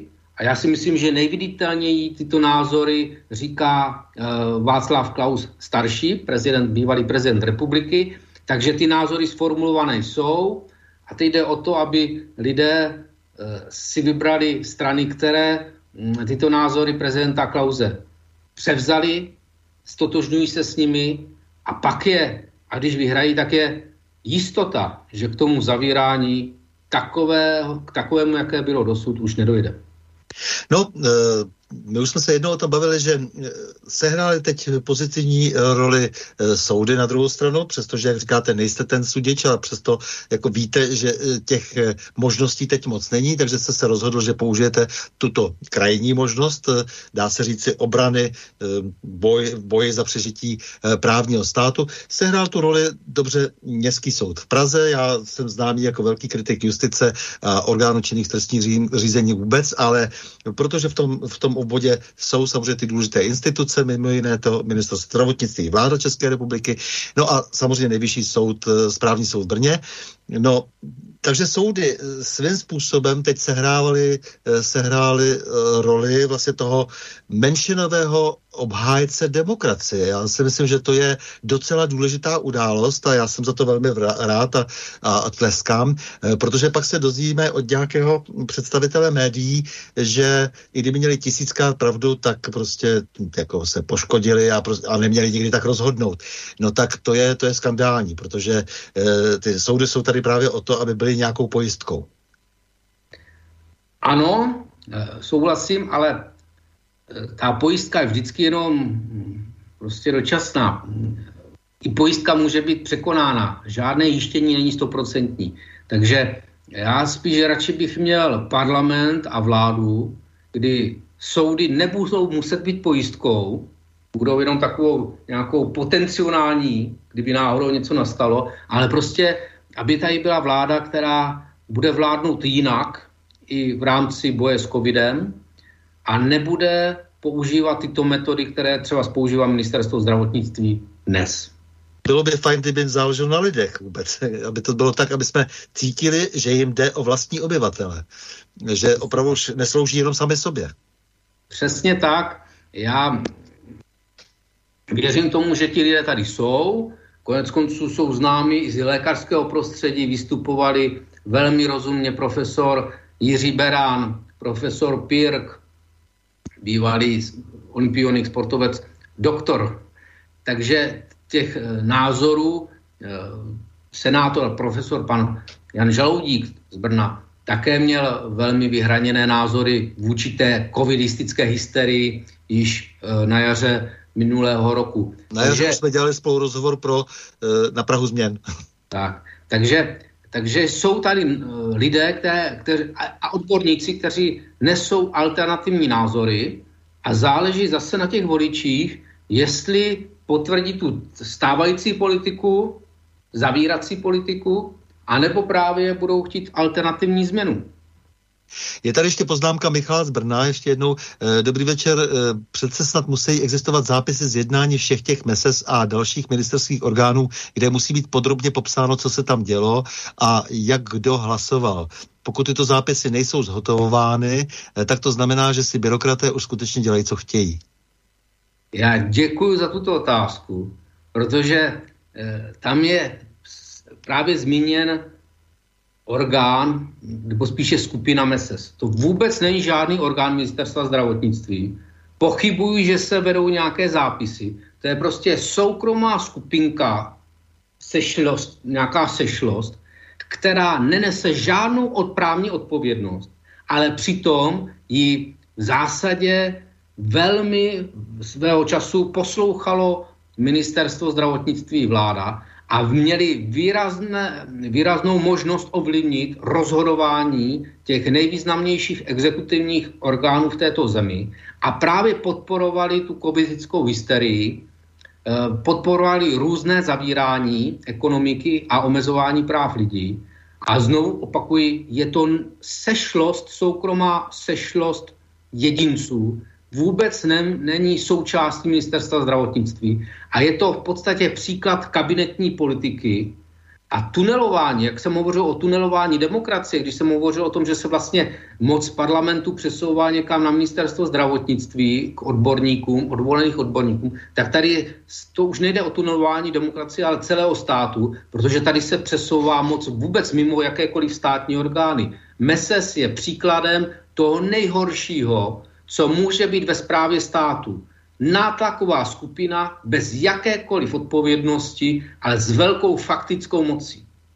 No ale tady právě to zase zajímá hodně mě, je pozoruhodné, že kromě toho, že jak koalice, tak velká část opozice se stotožňuje s takovými podivnými nějakými neoficiálními seskupeními, nátlakovými, lobistickými, tak je zajímavé, že zároveň se vždy na ně soustředí pozornost médií a oni vytváří vlastně jakýsi P R, jakýsi P R, public relations. Přesně. A přitom se na ně nevztahují, růz, nevztahují různá omezení. Tady se třeba vyčítá e, premiérovi, že jaký má vliv nebo nemá vliv Agrofertu. Vyčítá se, jestli má vliv nebo nemá vliv na mediální sféru tím, že do skupiny Agrofertu patří například rádiový kus nebo, nebo ano, některá tištěná média, ale tady jsou lidé, kteří mají faktickou moc ovlivňovat rozhodnutí státu ve zdravotnické oblasti. A my vůbec nevíme, protože nepodávají žádná přiznání o střetu zájmu, nepodléhají zákonu o střetu zájmu, jaký mají vztah třeba s farmaceutickým firmám nebo k výrobcům roušek a tak dále. A děsím se toho, že toto vůbec média nezajímá.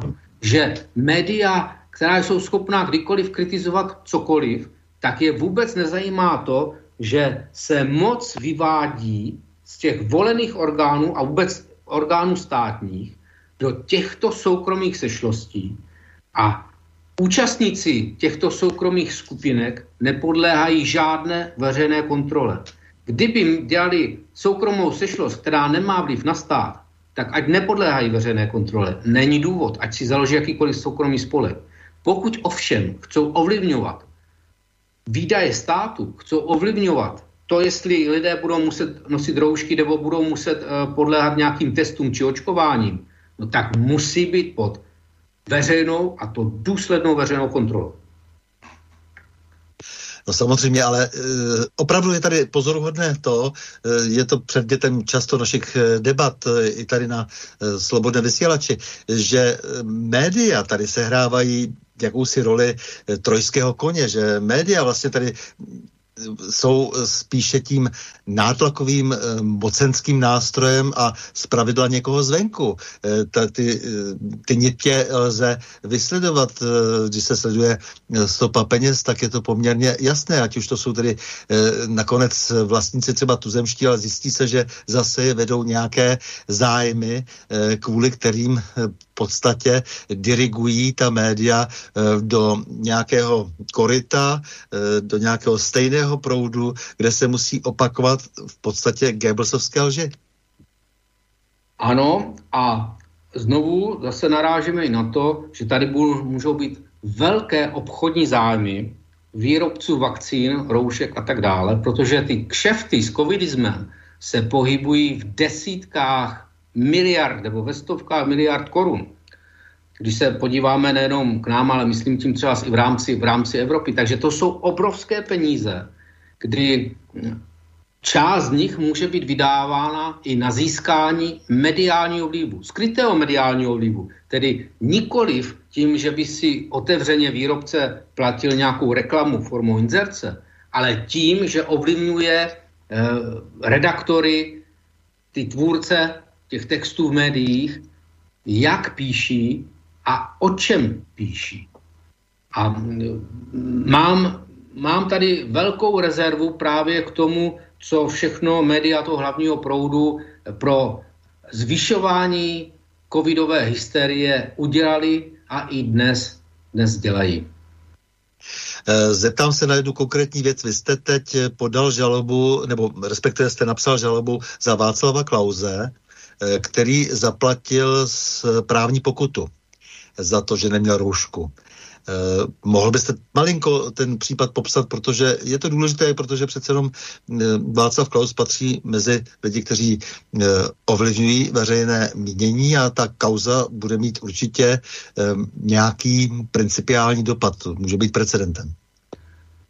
Je to významná kauza z hlediska precedentu, protože vlastně Václav Klaus patří mezi ty mediálně známé lidi, že i média hlavního proudu mu dávají značný prostor a který od počátku se dívá k těm covidistickým opatřením, se na ně dívá s velkou rezervou, nebo lépe řečeno kriticky, a je hlavně odpůrcem toho covidového hysterismu. A zatímco vlastně konec konců dneska ti výrobci vakcín a tak dále, tak jim dneska platí reklamu stát, už ani to si neplatí, tak e, ti, kteří mají opačný názor, tak ti mají velmi stížený přístup do médií. A Václav Klaus je jeden z mála, který ten přístup do médií má. A on je pokutován za to, že den výročí sta- vzniku Československého státu dvacátého osmého října pronesl venku, to znamená ne v uzavřené místnosti, ale venku u Obecního domu v Praze krátký projev, který byl koneckonců i natáčen A zatímco třeba z řečníci v televizním studiu, tedy v uzavřené místnosti, mít roušku nemusí, tak vůči němu pražská hygiena tvrdí, a že roušku mít musí. A následně to potvrdilo i ministerstvo zdravotnictví. Přitom tehdy bylo nařízeno mít roušku opatření ministerstva zdravotnictví, které za pár dnů na to zrušil e, městský soud v Praze, který jste tady také zmiňoval pochválně. Takže to opatření bylo sledáno jako nezákonné, bylo zrušeno a ten základní spor spočívá tedy jednak v tom, že v podstatě my tvrdíme, že Václav Klaus byl postižen za to, že hovořil proti covidistické mašinérii, protože tady spousta lidí chodila bez roušky. A i na, tom, na té oslavě dvacátého osmého října byla spousta lidí. A nebo sedmnáctého listopadu. A já vím, že v jiných případech ta, ty, to řešila ty postihy hygiena prostou domluvou. A jen vůči Václavu Klausovi byla použita ve stejné situaci peněžní pokuta, takže to je pokuta za to, že, je, že jak hovoří, co hovoří. A že to je to forma trestu vlastně. Tak. A druhá věc je, která, která je také precedenční, bude mít precedenční charakter, je to, že říkáme, že jestliže to rozhodnutí mimořádné opatření ministerstva zdravotnictví soud prohlásil za nezákonné, tak ta nezákonnost byla obsažena v tom opatření od samého počátku. A že za nezákonné opatření nemohou být ukládány pokuty. A konec konců obdobně postupuje ústavní soud, že, který když zruší nějaký právní předpis, třeba by zrušil nějaký zákon, který něco ukládá a lidé za to e, zaplatili nějaké pokuty, tak pokud, pokud, pokud ty pokuty ještě nejsou pravomocné, což je i případ pana Václava Klause, tak ústavní soud má takový přístup, že, za, že podle zrušeného právního předpisu nemohou být vymáhány pokuty vůči těm, který ten nezákonný právní předpis nebo neústavní zákon porušili. A obdobně by se mělo postupovat v těchto případech. A to potom bude mít velký důsledek pro řadu lidí, kteří právě třeba porušili nebo nedodrželi ta mimořádná opatření ministerstva, které následně Nejvyšší správní soud prohlásil za nezákonná. A pakliže vyhraje názor pana Václava Klause, tak je nikdo za porušení těch nezákonných opatření nebude už moci postihnout. Pokud vyhraje názor hygieny a z ministerstva zdravotnictví, tak se jenom posílí pocit e, ministerstva zdravotnictví, že mu úplně jedno, Jestli, jestli mu něco zruší soud nebo nezruší, protože on v podstatě může bledě modrém to samé vydat znova, jenom s jiným datem a jiným číslem jednacím a i za to zrušené opatření tak může vymáhat pokuty po těch, kteří ho nedodrželi. Takže to by byl podle mě, kdyby tento přístup, který dneska pre, prezentuje Ministerstvo zdravotnictví a Pražská hygienická stanice, kdyby, kdyby prostě vyhráli, tak to v zásadě je demontáž jakékoliv právní jistoty, protože by si každý držitel moci mohl dělat, co chtěl a to, že mu to zruší soud, by ho vůbec nemuselo zajímat. A je teda ještě zajímavé, i to zase tady jsem, to, že dá Morava trošku jiná než Čechy, že si možná vzpomenete na zabíjačku, kterou dělal bývalý kancler, nebo pardon, současný kancléř prezidenta republiky, pan, Vlad, pan Mlína, Vratislav Mlynář, Mlynář ve své, ve své penzionu na východní Moravě. I tam byli lidé bez roušky a vůči nim hygienická stanice Zlínského kraje ty pokuty neudělila právě s argumentem, že to opatření bylo prohlášeno městským soudem za nezákonné. Takže hygiena v jednom kraji má jiný právní názor, postupuje jinak než hygiena ve druhém kraji. Přitom i díky tomu, že se to týkalo kancléře prezidenta republiky, tak ten názor byl publikován i v médiích, ten názor hygieny Zlínského kraje, a, a takže je veřejně dostupný. No. Takže tady vidíme, že nejenom ministerstvo zdravotnictví a já jsem v nějakém sporu, ale že vlastně dvě hygienické stanice, pražská a zlínská, jsou ve sporu o tom, o to, jak v tomto případě postupovat. A vy radíte lidem, aby žádali odškodnění od státu za všechny ty nezákonnosti, které se stát dopustil během eh, toho období covidismu. Eh, co vás k tomu vede? Snaha po prevenci. To znamená, že lidé třeba se někdy chtějí mávnout rukou a říct si, no, prostě tady byl covid, tak sice já jsem měl zavřenou hospodu, no ale co se dá dělat, tak hm, sice jsem, mě to nějak postihlo, ale já tu škodu vymáhat nebudu, protože bychom to stejně zaplatili my na daních, my daňoví poplatníci, tak oni mají pravdu v tomto. Ale když tu škodu nebudou vymáhat, tak ten stát to udělá znova. Znova bude zavírat. Ať už si to bude s covidem, nebo, nebo přijde něco nového, nebo si něco nového vymyslí ti držitelé moci. Tím, že se uplatní škoda po státu, tak to je právě nástroj k tomu, aby si ti, kteří zastávají veřejné funkce, uvědomili, že co stojí jejich rozhodnutí, kolik se za ty chyby ministerstva zdravotnictví bude muset zaplatit. A já bych byl velmi rád, aby sice v první fázi to musí zaplatit stát, ale aby vznikla po volbách vláda, která řekne, že chce nejenom zveřejnit jména těch, kteří na ministerstvu zdravotnictví dělali ta nezákonná mimořádná opatření, ale že bude chtít tu škodu po nich vymáhat. A vymáhat to i po ministrovi, protože to, že ministr to třeba nevytvořil, ale podepsal, tak se s tím stotožnil.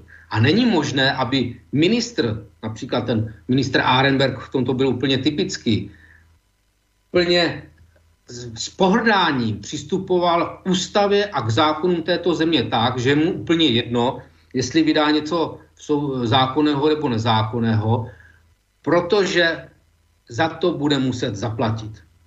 A to bude velká prevence pro budoucí držitele funkcí, aby byli opatrní v tom, když budou zase někdy chtít vydávat nějaké protiprávní zákazy pro lidi. Kéž by vás bylo více, kéž by se více právníků spojilo e, proto, aby tlačili tu káru stejným směrem. Takže vážený Zdeňku Koudelko, děkuji vám za obranu zdravého rozumu, toho rozumu, ke kterému se kdysi vztahoval můj oblíbenec, ctnostný císař Marcus Aurelius, který věděl, jak křehcí jsou lidé, když opustí pole morálky a zneužijí e, politikou mu svěřené nástroje moci. Já vám děkuji za povzbuzení, ale i justice, která nemá právem dobré jméno, ale díky vašim žalobám náhle se pokouší zachránit náš původní svět a vrátit si tak dobrou pověst jednoho z pilířů demokracie. Děkuji za pozvání, děkuji za tato krásná slova a znovu říkám všem posluchačům, chcete-li něco změnit, nečekejte na soudy, ale tu změnu se pokusme udělat u voleb. Děkuji ještě jednou. S vámi, milí posluchači, se také loučím, a to s přáním. Mějme se rádi, buďme svobodní, zpříjmení, nevěšme hlavu. Stojíme při svých bližních i národech, nepřátel se nelekejme, na množství nehleďme.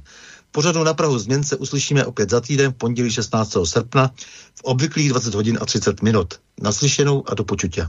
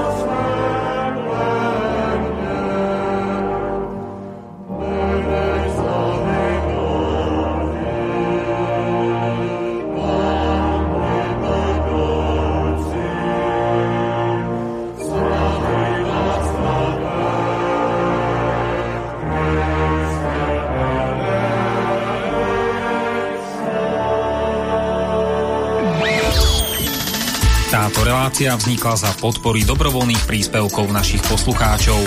I ty sa k nim môžeš pridať. Viac informácií nájdeš na w w w bodka slobodnyvysielac bodka es ka. Ďakujeme.